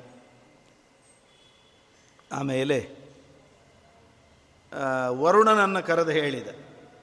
ಕೊನೆ ಮೂಮೆಂಟ್ನಲ್ಲಿ ನೀರಿಲ್ಲ ಅಂತಾನೆ ಬೇಡ ನೀರಿನ ವ್ಯವಸ್ಥೆ ನೀನು ಮಾಡಬೇಕು. ಯಮದೇವರನ್ನು ಕರೆದ, ದುಷ್ಟಾನಾಂ ದಂಡನೆಯ ರಾಜನ್ ಶಿಷ್ಟಾನಾಂ ಪರಿಪಾಲನೆ. ಈ ಮದುವೆ ಮುಂಜುವಿ ಅಂದರೆ ಸ್ವಲ್ಪ ಹಾರಿಸೋರು ಬರ್ತಿರ್ತಾರೆ. ಏನಾದರೂ ವಧ, ವಧು, ವರ, ಪಕ್ಷದವರ ಸೊತ್ತುಗಳನ್ನು ಅಪಹರಣ ಮಾಡೋರು, ಕೊನೆ ಪಕ್ಷ ಏನು ಸಿಗಲಿಲ್ಲ ಅಂದರೆ ಹೊರಗಡೆ ಇರೋ ಚಪ್ಪಲಿ ಆದರೂ ಅಪಹರಣ ಮಾಡಿಕೊಂಡು ಹೋಗೋ ಜನಗಳಿರ್ತಾರೆ. ಆದ್ದರಿಂದ ಯಾರು ತಪ್ಪು ಮಾಡುತ್ತಾರೆ ಅವರಿಗೆ ಶಿಕ್ಷೆಯನ್ನು ನೀಡೋದಕ್ಕೆ, ಸಜ್ಜನರನ್ನು ರಕ್ಷಣೆ ಮಾಡೋದಕ್ಕೆ ಯಮದೇವರಿಗೆ ಆಜ್ಞೆ ಮಾಡಿದ್ದಾನೆ. ಯಾವಾಗಲೂ ಒಳ್ಳೆ ಸುಗಂಧಪೂರಿತವಾದ ಗಾಳಿ ಬೀಸಬೇಕು ಅಂತ ಕೋಣವಾಯುವಿಗೆ ನಾಸಿಕ್ಯ ವಾಯುವಿಗೆ ಆಜ್ಞೆ ಮಾಡಿದ. ಬೇಕಾದಷ್ಟು ದಾನ, ದಕ್ಷಿಣೆ ಎಲ್ಲ ಆಗಬೇಕು. ಅದರ ವ್ಯವಸ್ಥೆಗೆ, ಕುಬೇರನಿಗೆ ಧನದ ವ್ಯವಸ್ಥೆಗೆ ಆಜ್ಞೆ ಮಾಡಿದ್ದಾನೆ. ಲೈಟ್ ಹೋಯಿತು, ಕತ್ತಲೆ ಆಯಿತು ಅನ್ನೋ ಹಾಗಿಲ್ಲ. ಯಾವಾಗ ನೋಡಿದರೂ ದೀಪ ಇರಬೇಕು, ಬೆಳಕಿರಬೇಕು. ಚಂದ್ರನಿಗೆ ಅದರ ವ್ಯವಸ್ಥೆಯನ್ನು ಮಾಡಿದ್ದಾನೆ. ಈ ಪಾತ್ರೆಗಳೆಲ್ಲ ಒಮ್ಮೆ ಅಡಿಗೆ ಆದ ಮೇಲೆ ಸಾಯಂಕಾಲಕ್ಕೆ, ಸಾಯಂಕಾಲ ಆದ ಮೇಲೆ ಮರು ದಿವಸಕ್ಕೆ ಆ ಪಾತ್ರೆಗಳೆಲ್ಲ ಸ್ವಚ್ಛ ಆಗಬೇಕು. ಈ ಮದುವೆ ಕಲ್ಯಾಣ ಮಟ್ಟದ ಪಾತ್ರೆ ಇದ್ದಂಗಿದ್ರೆ ಆ ಪಾತ್ರೆಗಳನ್ನು ನೋಡಿದರೆ ಬಹುಶಃ ಒಂದು ಹದಿನೈದು ದಿವಸ ನಿಂತು ತಿಕ್ಕಿದರೆ ಒಂದು ಆಕಾರಕ್ಕೆ ಬರಬಹುದು ಏನೋ ಅವುಗಳು. ಅಷ್ಟು ಅಂಟುಕೊಂಡಿರ್ತದೆ. ಆದರೆ ವಸುದೇವತೆಗಳಿಗೆ ಆಜ್ಞೆ ಮಾಡಿದ ಶ್ರೀನಿವಾಸ, ಅಷ್ಟ ವಸುಗಳಿಗೆ ಎಲ್ಲ ಪಾತ್ರೆ ಶುದ್ಧಿ ಇರಬೇಕು. ನವಗ್ರಹಗಳಿಗೆ ಆಜ್ಞೆ ಮಾಡಿದ್ದಂತೆ, ಖೀರು, ಪಾಯಸ ಎಲ್ಲ ಮಾಡಿಸಿರ್ತೇವೆ. ವೈಶಾಖ ಮಾಸ ವಸಂತ, ಹಾಗಾಗಿ ಪಾನಕದ ವ್ಯವಸ್ಥೆ. ಕುಡಿಯೋದಕ್ಕೆ ನಾವೆಲ್ಲ ಸ್ಟೀಲು, ಪ್ಲಾಸ್ಟಿಕ್ ಎಲ್ಲ ಕೊಡೋದಿಲ್ಲ, ನಾವು ಪರಿಸರ ಪ್ಲಾಸ್ಟಿಕ್ ಮುಕ್ತ ಜೀವನ ನಮ್ಮದು. ಆದ್ದರಿಂದ ಎಲ್ಲರಿಗೂ ದೊನ್ನೆ ಹಚ್ಚಬೇಕು. ಎಲೆಗಳಿಂದ ಬಾಳೆ ಎಲೆಯೋ, ಬಾದಾಮಿ ಎಲೆಯಿಂದಲೋ ದೊನ್ನೆಗಳನ್ನು ಮಾಡಬೇಕು. ಆ ದೊನ್ನೆ ಮಾಡೋ ಕೆಲಸಕ್ಕೆ ನವಗ್ರಹ ದೇವತೆಗಳನ್ನು ಪರಮಾತ್ಮ ಆಜ್ಞೆ ಮಾಡಿದಂತೆ ನೋಡಿ ನಾವು ನವಗ್ರಹ, ಶನಿ, ಮಂಗಳ ಅಂದರೆ ಹೆದರಿ ನಡಗಿ ಬಿಡ್ತೀವಿ. ಅವರೆಲ್ಲರೂ ಸಕಲ ಗ್ರಹ ಬಲ ಸರಸಿ ಸರಸಿಜಾಕ್ಷ ಅಂತ ಪ್ರಯೋಗ ಮಾಡಿ ಪ್ರತ್ಯಕ್ಷವಾಗಿ ಭಗವಂತ ತೋರಿಸಿಕೊಡ್ತಾ ಇದ್ದಾನೆ. ಪರಮಾತ್ಮನ ಕಲ್ಯಾಣೋತ್ಸವದಲ್ಲಿ ದೊನ್ನೆ ತಯಾರು ಮಾಡೋದಕ್ಕೆ ನವಗ್ರಹ ದೇವತೆಗಳು ಬಂದು ನಿಂತಿದ್ದಾರೆ ಅಂದರೆ ಈ ನವಗ್ರಹಗಳಿಂದ ನಮಗೇನಾದರೂ ಬಾಧೆ ಆಗಲಿಕ್ಕೆ ಸಾಧ್ಯನಾ ದೇವರನ್ನು ನಂಬಿದರೆ, ವಾಯುದೇವರನ್ನು ನಂಬಿದರೆ? ಖಂಡಿತ ಆಗೋದಿಲ್ಲ. ಇಷ್ಟೆಲ್ಲ ವ್ಯವಸ್ಥೆಯನ್ನು ಮಾಡಿದ. ಸರಿ, ಬ್ರಹ್ಮದೇವರು ಬಂದು ಮಂಗಲ ಸ್ನಾನ ಮಾಡು, ಪುಣ್ಯಾಹಾದಿಗಳೆಲ್ಲ ಆಗಬೇಕು, ಕುಲದೇವತಾ ಪ್ರತಿಷ್ಠೆ ಆಗಬೇಕು ಅಂತಂದು ಕೂಡಲೇ ಮಂಗಲ ಸ್ನಾನ, ಎಣ್ಣೆ ಹಚ್ಚೋದು, ಅಭ್ಯಂಜನ ಅಂದು ಕೂಡಲೇ ಶ್ರೀನಿವಾಸನಿಗೆ ನೆನಪಾಯಿತು. ಅಯ್ಯೋ, ಲಕ್ಷ್ಮಿಯನ್ನೇ ಕರೆಸಿಲ್ಲ ಇನ್ನೂ ಕೊಲ್ಲಾಪುರದಿಂದ. ಬ್ರಹ್ಮದೇವರಂದರು, ಮಾರಾಯ, ನೀನು ಹೇಳಿದ್ರೆ ಅದೇ ಆನ್ ದಿ ವೇ ಬಂದೆ ನಾನು. ಕರ್ಕೊಂಡು ಬಂದು ಬಿಡ್ತಿದ್ದೆ ವಿಮಾನದಲ್ಲಿ ಕೂಡಿಸ್ಕೊಂಡು ಕೊಲ್ಲಾಪುರದಿಂದ. ಆದರೆ ಈಗ ಅವಳನ್ನು ಕರೆದು ಇಲ್ಲಿ ಶುರು ಆಗುವಷ್ಟು ನಮಗೆ ಸಮಯ ಇಲ್ಲ. ಬೇಗ ಆಗಬೇಕು. ಮುಂದುವರಿಸ್ಬಿಡೋಣ. ಅಂದರೆ ಲಕ್ಷ್ಮಿ ಬೇಡ ಅಂತ ಅರ್ಥದಲ್ಲಿ. ಕೋಪ ಬಂತು ಶ್ರೀನಿವಾಸನಿಗೆ, ನಿನಗೇನು ಗೊತ್ತು ಅವಳ ಮಹತ್ವ? ನೀವೆಲ್ಲ ಇವತ್ತು ನಿನ್ನೆ ಬಂದವರು. ಪ್ರಳಯ ಕಾಲದಲ್ಲಿ ನೀವು ಯಾರೂ ಇರುವುದಿಲ್ಲ, ಎಲ್ಲರೂ ಗಡದ್ದು ನಿದ್ದೆ ನನ್ನ ಹೊಟ್ಟೆ ಒಳಗೆ ಮಲ್ಕೊಂಡ್ಬಿಟ್ಟಿರ್ತೀರಿ ಬ್ರಹ್ಮದೇವರಿಗೆ ನಿದ್ರೆ ಇಲ್ಲ, ವಾಯುದೇವರಿಗಿಲ್ಲ ಪ್ರಳಯ ಕಾಲದಲ್ಲೂ ಋಷುಗಳಿಗೆ ಇಲ್ಲ. ಆದ್ದರಿಂದ ಎಲ್ಲರೂ ಮಲಗಿದಂತಹ ಆ ಏಕಾಕಿಯಾಗಿರಬೇಕಾದ ಸಂದರ್ಭದಲ್ಲಿ ನನ್ನ ಜೊತೆಗೆ ಹಗಲು ಇರುಳು ಏಕವಾಗಿ ಹರಿಯು ನಿನ್ನ ಬಿಡದಿಪ್ಪಂತೆ ಮರಳು ಮಾಡಿಕೊಂಡೆಯಲ್ಲೇ ಮಾಯಾದೇವಿಯೇ. ಅಷ್ಟು ಭಗವಂತನನ್ನು ಒಲಿಸಿ ಸೇವೆ ಮಾಡತಕ್ಕಂಥವಳು ಲಕ್ಷ್ಮೀದೇವಿ. ಯಾವಾಗಲೂ ನನ್ನ ಜೊತೆಗೆ ನೆರಳಿನಂತೆ ಇದ್ದು ಸೇವೆ ಮಾಡ್ತಾಳೆ. ಒಂದು ಕ್ಷಣ ನನ್ನನ್ನು ಬಿಟ್ಟಿರೋದು ಅಂತಿಲ್ಲ. ಅವಳನ್ನು ಬಿಟ್ಟು ನಾನು ಯಾವ ಕಾರ್ಯವನ್ನು ಮಾಡೋದಿಲ್ಲ. ಆದ್ದರಿಂದ ಈಗಿಂದ ಈಗಲೇ ಅವಳನ್ನು ಕರೆಸುವ ವ್ಯವಸ್ಥೆ ಆಗಬೇಕು ಅಂತ ಹೇಳಿ. ಸರಿ, ಶ್ರೀನಿವಾಸ ಸೂರ್ಯನನ್ನು ಕರೆದ. ಹೋಗು. ಕರವೀರಪುರಕ್ಕೆ ಹೋಗು. ಅಲ್ಲಿ ಲಕ್ಷ್ಮಿ ಇದ್ದಾಳೆ. ಅವಳಿಗೆ ಹೇಳು. ನೀನು ಕರ್ಕೊಂಡು ಬಾ ಅವಳನ್ನು. ಶ್ರೀನಿ, ಸೂರ್ಯ ಅಂದ, ನಾನು ಹೇಳಿದ ಕೂಡಲೇ ಅವಳು ಬಂದುಬಿಡ್ತಾಳ. ಏನಿಲ್ಲ, ಅವಳಿಗೆ ಹೇಳು. ಶ್ರೀನಿವಾಸನಿಗೆ ಪೂರ್ತಿ ಅನಾರೋಗ್ಯ ಆಗಿದೆ. ಡಾಕ್ಟ್ರ್ ಹೇಳಿದ್ದಾರೆ. ಯಾರ್ಯಾರನ್ನು ಕರೆಸೋದಿದೆ ಎಲ್ಲ ಬಂಧು ಬಳಗವನ್ನು ಕರೆಸಿಬಿಡ್ರಿ ಅಂತ ಹೇಳಿದ್ದಾರೆ. ಏನು ಕ್ವಶನ್ ಆಫ್ ಅವರ್ಸ್ ಅಷ್ಟೇ. ಒಂದು ಹನ್ನೆರಡು ತಾಸೋ, ಇಪ್ಪತ್ನಾಲ್ಕು ತಾಸೋ, ಅದಕ್ಕಿಂತ ಜಾಸ್ತಿ ಇದು ಜಳಿ, ಜಗ್ಗೋದಿಲ್ಲ, ಎಳೆಯೋದಿಲ್ಲ ಈ ವ್ಯಕ್ತಿ. ಆದ್ದರಿಂದ ಪೂರ್ತಿ ನೆಲೆ ಹಿಡಿದಿದ್ದಾನೆ. ನಿನ್ನನ್ನು ನೋಡಬೇಕು ಅಂತ ನಿನ್ನನ್ನೇ ಬಡಬಡಿಸ್ತಾ ಇದ್ದಾನೆ. ಆದ್ದರಿಂದ ಬೇಗ ನಿನ್ನನ್ನು ಕರ್ಕೊಂಡು ಬಾ ಅಂತ ಹೇಳಿದ್ದಾನೆ. ಹೊರಟು ಬಾ ಅಂತ ಕರಿ. ಬರ್ತಾಳವಳು. ಸೂರ್ಯ ಅಂದ ಏನು ಸ್ವಾಮಿ? ಎಂದೂ ರೋಗ ಇಲ್ಲದ, ನಂಬಿದವರ ರೋಗವನ್ನು ಪರಿಹಾರ ಮಾಡುವ ಭವರೋಗ ವೈದ್ಯ ನೀನು. ನೀನು ರೋಗ ಹತ್ತಿ ನೆಲ ಹಿಡ್ದಿ ಅಂತಂದರೆ, ನಾನು ಹೋಗಿ ಹೇಳಿದರೆ, ನಂಬುತ್ತಾಳ ಅವಳು. ಸುಳ್ಳು ಹೇಳಿದರೂ ನಂಬೋ ಹಾಗೆ ಹೇಳಬೇಕು. ಅಂಥದ್ದು ಹೀಗೆ ಹೇಳಿದರೆ ಹೇಗೆ ತಾನೆ? ನೀನು ಹೋಗು, ಅಷ್ಟು ಹೇಳು. ಅವಳು ನಂಬೋ ಹಾಗೆ ಮಾಡೋದು ನನ್ನ ಕೆಲಸ. ವಿಶ್ವಸ್ಥಿತಿ ಪ್ರಳಯ ಸರ್ಗ ಮಹಾವಿಭೂತಿ ವೃತ್ತಿ ಪ್ರಕಾಶ ನಿಯಮಾವೃತಿ ಬಂಧ ಮೋಕ್ಷ. ಯಸ್ಯಾ ಅಪಾಂಗಲವ ಮಾತ್ರತ ಊರ್ಜಿತ. ಸಾ ಶ್ರೀಹಿ ಯತ್ ಕಟಾಕ್ಷ ಬಲವತಿ. ಬ್ರಹ್ಮರುದ್ರಾದ ದೇವತೆಗಳನ್ನೆಲ್ಲ ಅವರವರಿಗೆ ಅವರವರ ಸ್ಥಾನ ಪದವಿಗಳನ್ನು ಕೊಡುವ. ಜಗತ್ತಿನ ಸೃಷ್ಟ್ಯಾದಿ ವ್ಯಾಪಾರಗಳನ್ನೆಲ್ಲ ತನ್ನ ಕುಡಿಗಣ್ಣಿನ ನೋಟದಿಂದ ಮಾಡುವ ಆ ಲಕ್ಷ್ಮಿ. ಅವಳು ಕೂಡ ನನ್ನ ಮಾಯೆಗೆ ಬೋಲ್ಡ್ ಆಗುವವಳೆ, ಅವಳು ನನ್ನ ಮಾಯೆಗೆ ಅಧೀನಳೆ. ನನ್ನ ಮಾಯೆಯನ್ನು ಮೀರಿದವರು ಯಾರೂ ಇಲ್ಲ. ತತ್ ಸೃಷ್ಟಿ ಸೃಷ್ಟಿ ಸೃಷ್ಟೇಶು ಕೋನ್ವ ಖಂಡಿತ ದೀಪುಮ ಋಷಿಂ ನಾರಾಯಣ ವೃತೆ ಯೋಷಿನ್ಮಯೇಹ ಮಾಯಯ. ಆಯಿತು ಅಂತ ಸೂರ್ಯ ಹೋದ, ಲಕ್ಷ್ಮೀದೇವಿಗೆ ಹೇಳಿದ. ಲಕ್ಷ್ಮಿಗೆ ಹೇಳಿದ ಕೂಡಲೇ ತತ್ಕ್ಷಣ ಹೊರಟೇ ಬಿಟ್ಲವಳು ಪರಮಾತ್ಮ ಯಾವ ರೀತಿ ವರ್ತನೆ ಮಾಡುತ್ತಾನೋ ಭೂಮಿಯಲ್ಲಿ ಅವತಾರ ಮಾಡಿದಾಗ ಯಾಮ್ಯಾಂ ಯಾಮ್ ಪರೇಶ ಉರುದೈವ ಕುರ ಕರೋತಿ ಲೀಲಾಂ, ತಾಂ ತಾಂ ಕರೋತಿ ಅನುಕರೋತಿ ಸದೈವ ಲಕ್ಷ್ಮೀ ಲಕ್ಷ್ಮೀದೇವಿಯು ಅದೇ ರೀತಿಯಲ್ಲಿ ಅನುಸರಣೆ ಮಾಡ್ತಾಳೆ. ಆದ್ದರಿಂದ ನಂಬಿದವಳಂತೆ ನಟನೆ ಮಾಡ್ತಾ ಸೂರ್ಯನೊಂದಿಗೆ ಹೊರಟಿದ್ದ ಸೂರ್ಯನೊಂದಿಗೆ ಲಕ್ಷ್ಮಿ ಬರ್ತಿದ್ದಾಳೆ ಅಂತ ಗೊತ್ತಾದ ಕೂಡಲೇ ಮತ್ತು ಇಷ್ಟೆಲ್ಲ ಆಟೋಪ ಮಾಡಿದ್ದಾಗಿದೆ. ನಾನು ಒಳ್ಳೆ ಚಿಗರೆಯಂತೆ ಹಾರಾಡಿಕೊಂಡಿದ್ದರೆ ಉಪಯೋಗ ಆಗೋದಿಲ್ಲ ಅಂತ ಒಂದು ಕೈಯನ್ನು ಬ್ರಹ್ಮನ ಹೆಗಲ ಮೇಲೆ, ಒಂದು ಕೈಯನ್ನು ಶಂಕರನ ಹೆಗಲ ಮೇಲಿಟ್ಟುಕೊಂಡು ಬಾಗಿ ವಯಸ್ಸಾದ ವೃದ್ಧರಂತೆ ನಡೆದುಕೊಂಡು ಆ ಕೊಲ್ಹಾಪುರದಿಂದ ಬಂದ ಲಕ್ಷ್ಮಿಯನ್ನು ಸ್ವಾಗತ ಮಾಡಲಿಕ್ಕೆ ಅಂತ ಶ್ರೀನಿವಾಸ ಬಂದು ನಿಂತ. ರಥದಿಂದ ಇಳೀತಾ ಇದ್ದಂತೆ ಲಕ್ಷ್ಮಿ ಅವನ ಈ ಅವತಾರ ನೋಡಿ ನಗಲಿಕ್ಕೆ ಶುರು ಮಾಡಿದ ಏನು ಸ್ವಾಮಿ ನಿನ್ನ ವ್ಯಾಪಾರ? ಎಲ್ಲರೂ ನನ್ನ ದುರ್ಗಾರೂಪದ ಮೋಹಕ್ಕೆ ಒಳಗಾಗುವವರು, ದುರ್ಗಾರೂಪದ ಮೋಹಕ್ಕೆ ಒಳಗಾಗುವವರು. ಅಂಥ ನನ್ನನ್ನೇ ನೀನು ಮೋಹಗೊಳಿಸ್ತಾ ಇದ್ದೀಯಲ್ಲ, ಏನು ನಿನ್ನ ಅದ್ಭುತವಾದ ಮೋಹಕ ಶಕ್ತಿ? ಬಂದು ನಮಸ್ಕಾರ ಮಾಡಿದ್ದಾಳೆ. ಅವಳನ್ನು ಗಾಢವಾಗಿ ಆಲಿಂಗನ ಮಾಡಿಕೊಂಡಂತೆ ಶ್ರೀನಿವಾಸ. ಅಂತೂ ಕೋಪಗೊಂಡು ಹೋದವಳು, ಬಂದಿಯಲ್ಲ ನನ್ನ ಹತ್ರ? ಅಂತ ಆಲಿಂಗನ ಮಾಡಿಕೊಂಡು ಕೂಡಲೇ ಎಲ್ಲ ವೃದ್ಧಾಪ್ಯ ಹೋಗಿ ನವತಾರುಣ್ಯ ಬಂದ ಹಾಗೆ ಆಯ್ತಂತೆ ಅವನಿಗೆ. ಅಲ್ರಿ, ಅದೇನೋ ಚವನ ಋಷಿಯ ಹೆಸರಿನಲ್ಲೊಂದು ಪ್ರಾಶ ಮಾಡಿ ಕೊಟ್ರೇನೆ ಚವನಪ್ರಾಶ್ ಅಂತ ಹೇಳಿ ಎಲ್ಲರೂ ಯೌವನ ಪಡೀತಾರೆ ಅಂತ ಹೇಳ್ತಾರೆ. ನಾವೇನು ತಗೊಂಡಿಲ್ಲ ಅಂದ್ಕೊಳ್ಳಿ ಅಂಥದ್ದು ಸಾಕ್ಷಾತ್ ಭಗವಂತ ಧನ್ವಂತರಿ ರೂಪದಿಂದ ಎಲ್ಲ ರೋಗವನ್ನು ಪರಿಹಾರ ಮಾಡತಕ್ಕಂಥವನು. ಅವನಿಗೇನು ವೃದ್ಧಾಪ್ಯ? ಲಕ್ಷ್ಮೀದೇವಿಯೂ ಬೇಕಿಲ್ಲ ಅವನಿಗೆ ಒಂದೊಂದು ವಿಡಂಬನೆ. ಅಂದರೆ ಇದೊಂದು ಜೀವನಕ್ಕೊಂದು ಪಾಠ. ಮಹಾಭಾರತ ಆಗಾಗ್ಗೆ ಎಚ್ಚರ ಕೊಡುತ್ತೆ. ಸಾಂಸಾರಿಕವಾದ ಬದುಕಿನಲ್ಲಿ ಹೊರಟಂತಹ ವ್ಯಕ್ತಿಗೆ ಪತ್ನಿ, ಪತ್ನಿಯಷ್ಟು ಅವನನ್ನು ಚೆನ್ನಾಗಿ ನೋಡಿಕೊಳ್ಳುವವಳು ಇನ್ನೊಬ್ಬರು ಸಿಗಳಾರ ಪತ್ನಿಯಾದವಳಿಗೆ ಪತಿ ಅರ್ಥ ಮಾಡಿಕೊಂಡು ನೋಡಿಕೊಳ್ಳುವಷ್ಟು ಪತ್ನಿಗೆ ಮಕ್ಕಳು ಮಾಡೋದಿಲ್ಲ, ಮೊಮ್ಮಕ್ಕಳು ಮಾಡೋದಿಲ್ಲ, ಸೊಸೆಯಂದರೂ ಮಾಡೋದಿಲ್ಲ, ಯಾರೂ ಮಾಡೋದಿಲ್ಲ. ಅವರಿಬ್ಬರು ಮೊದಲು ತಮ್ಮ ತಮ್ಮಲ್ಲಿ ಪರಸ್ಪರ ಅರ್ಥ ಮಾಡಿಕೊಂಡು ಆತ್ಮೀಯತೆಯಿಂದ ಬಾಳಬೇಕು. ಇದನ್ನು ಶ್ರೀನಿವಾಸ ತಾನು ಮಾಡಿ ತೋರಿಸ್ತಾ ಇದ್ದ ಆ ಸಂದರ್ಭದಲ್ಲಿ ಮಂಗಲ ಸ್ನಾನ ಪ್ರಾರಂಭ ಆಗ್ತಾ ಇದೆ.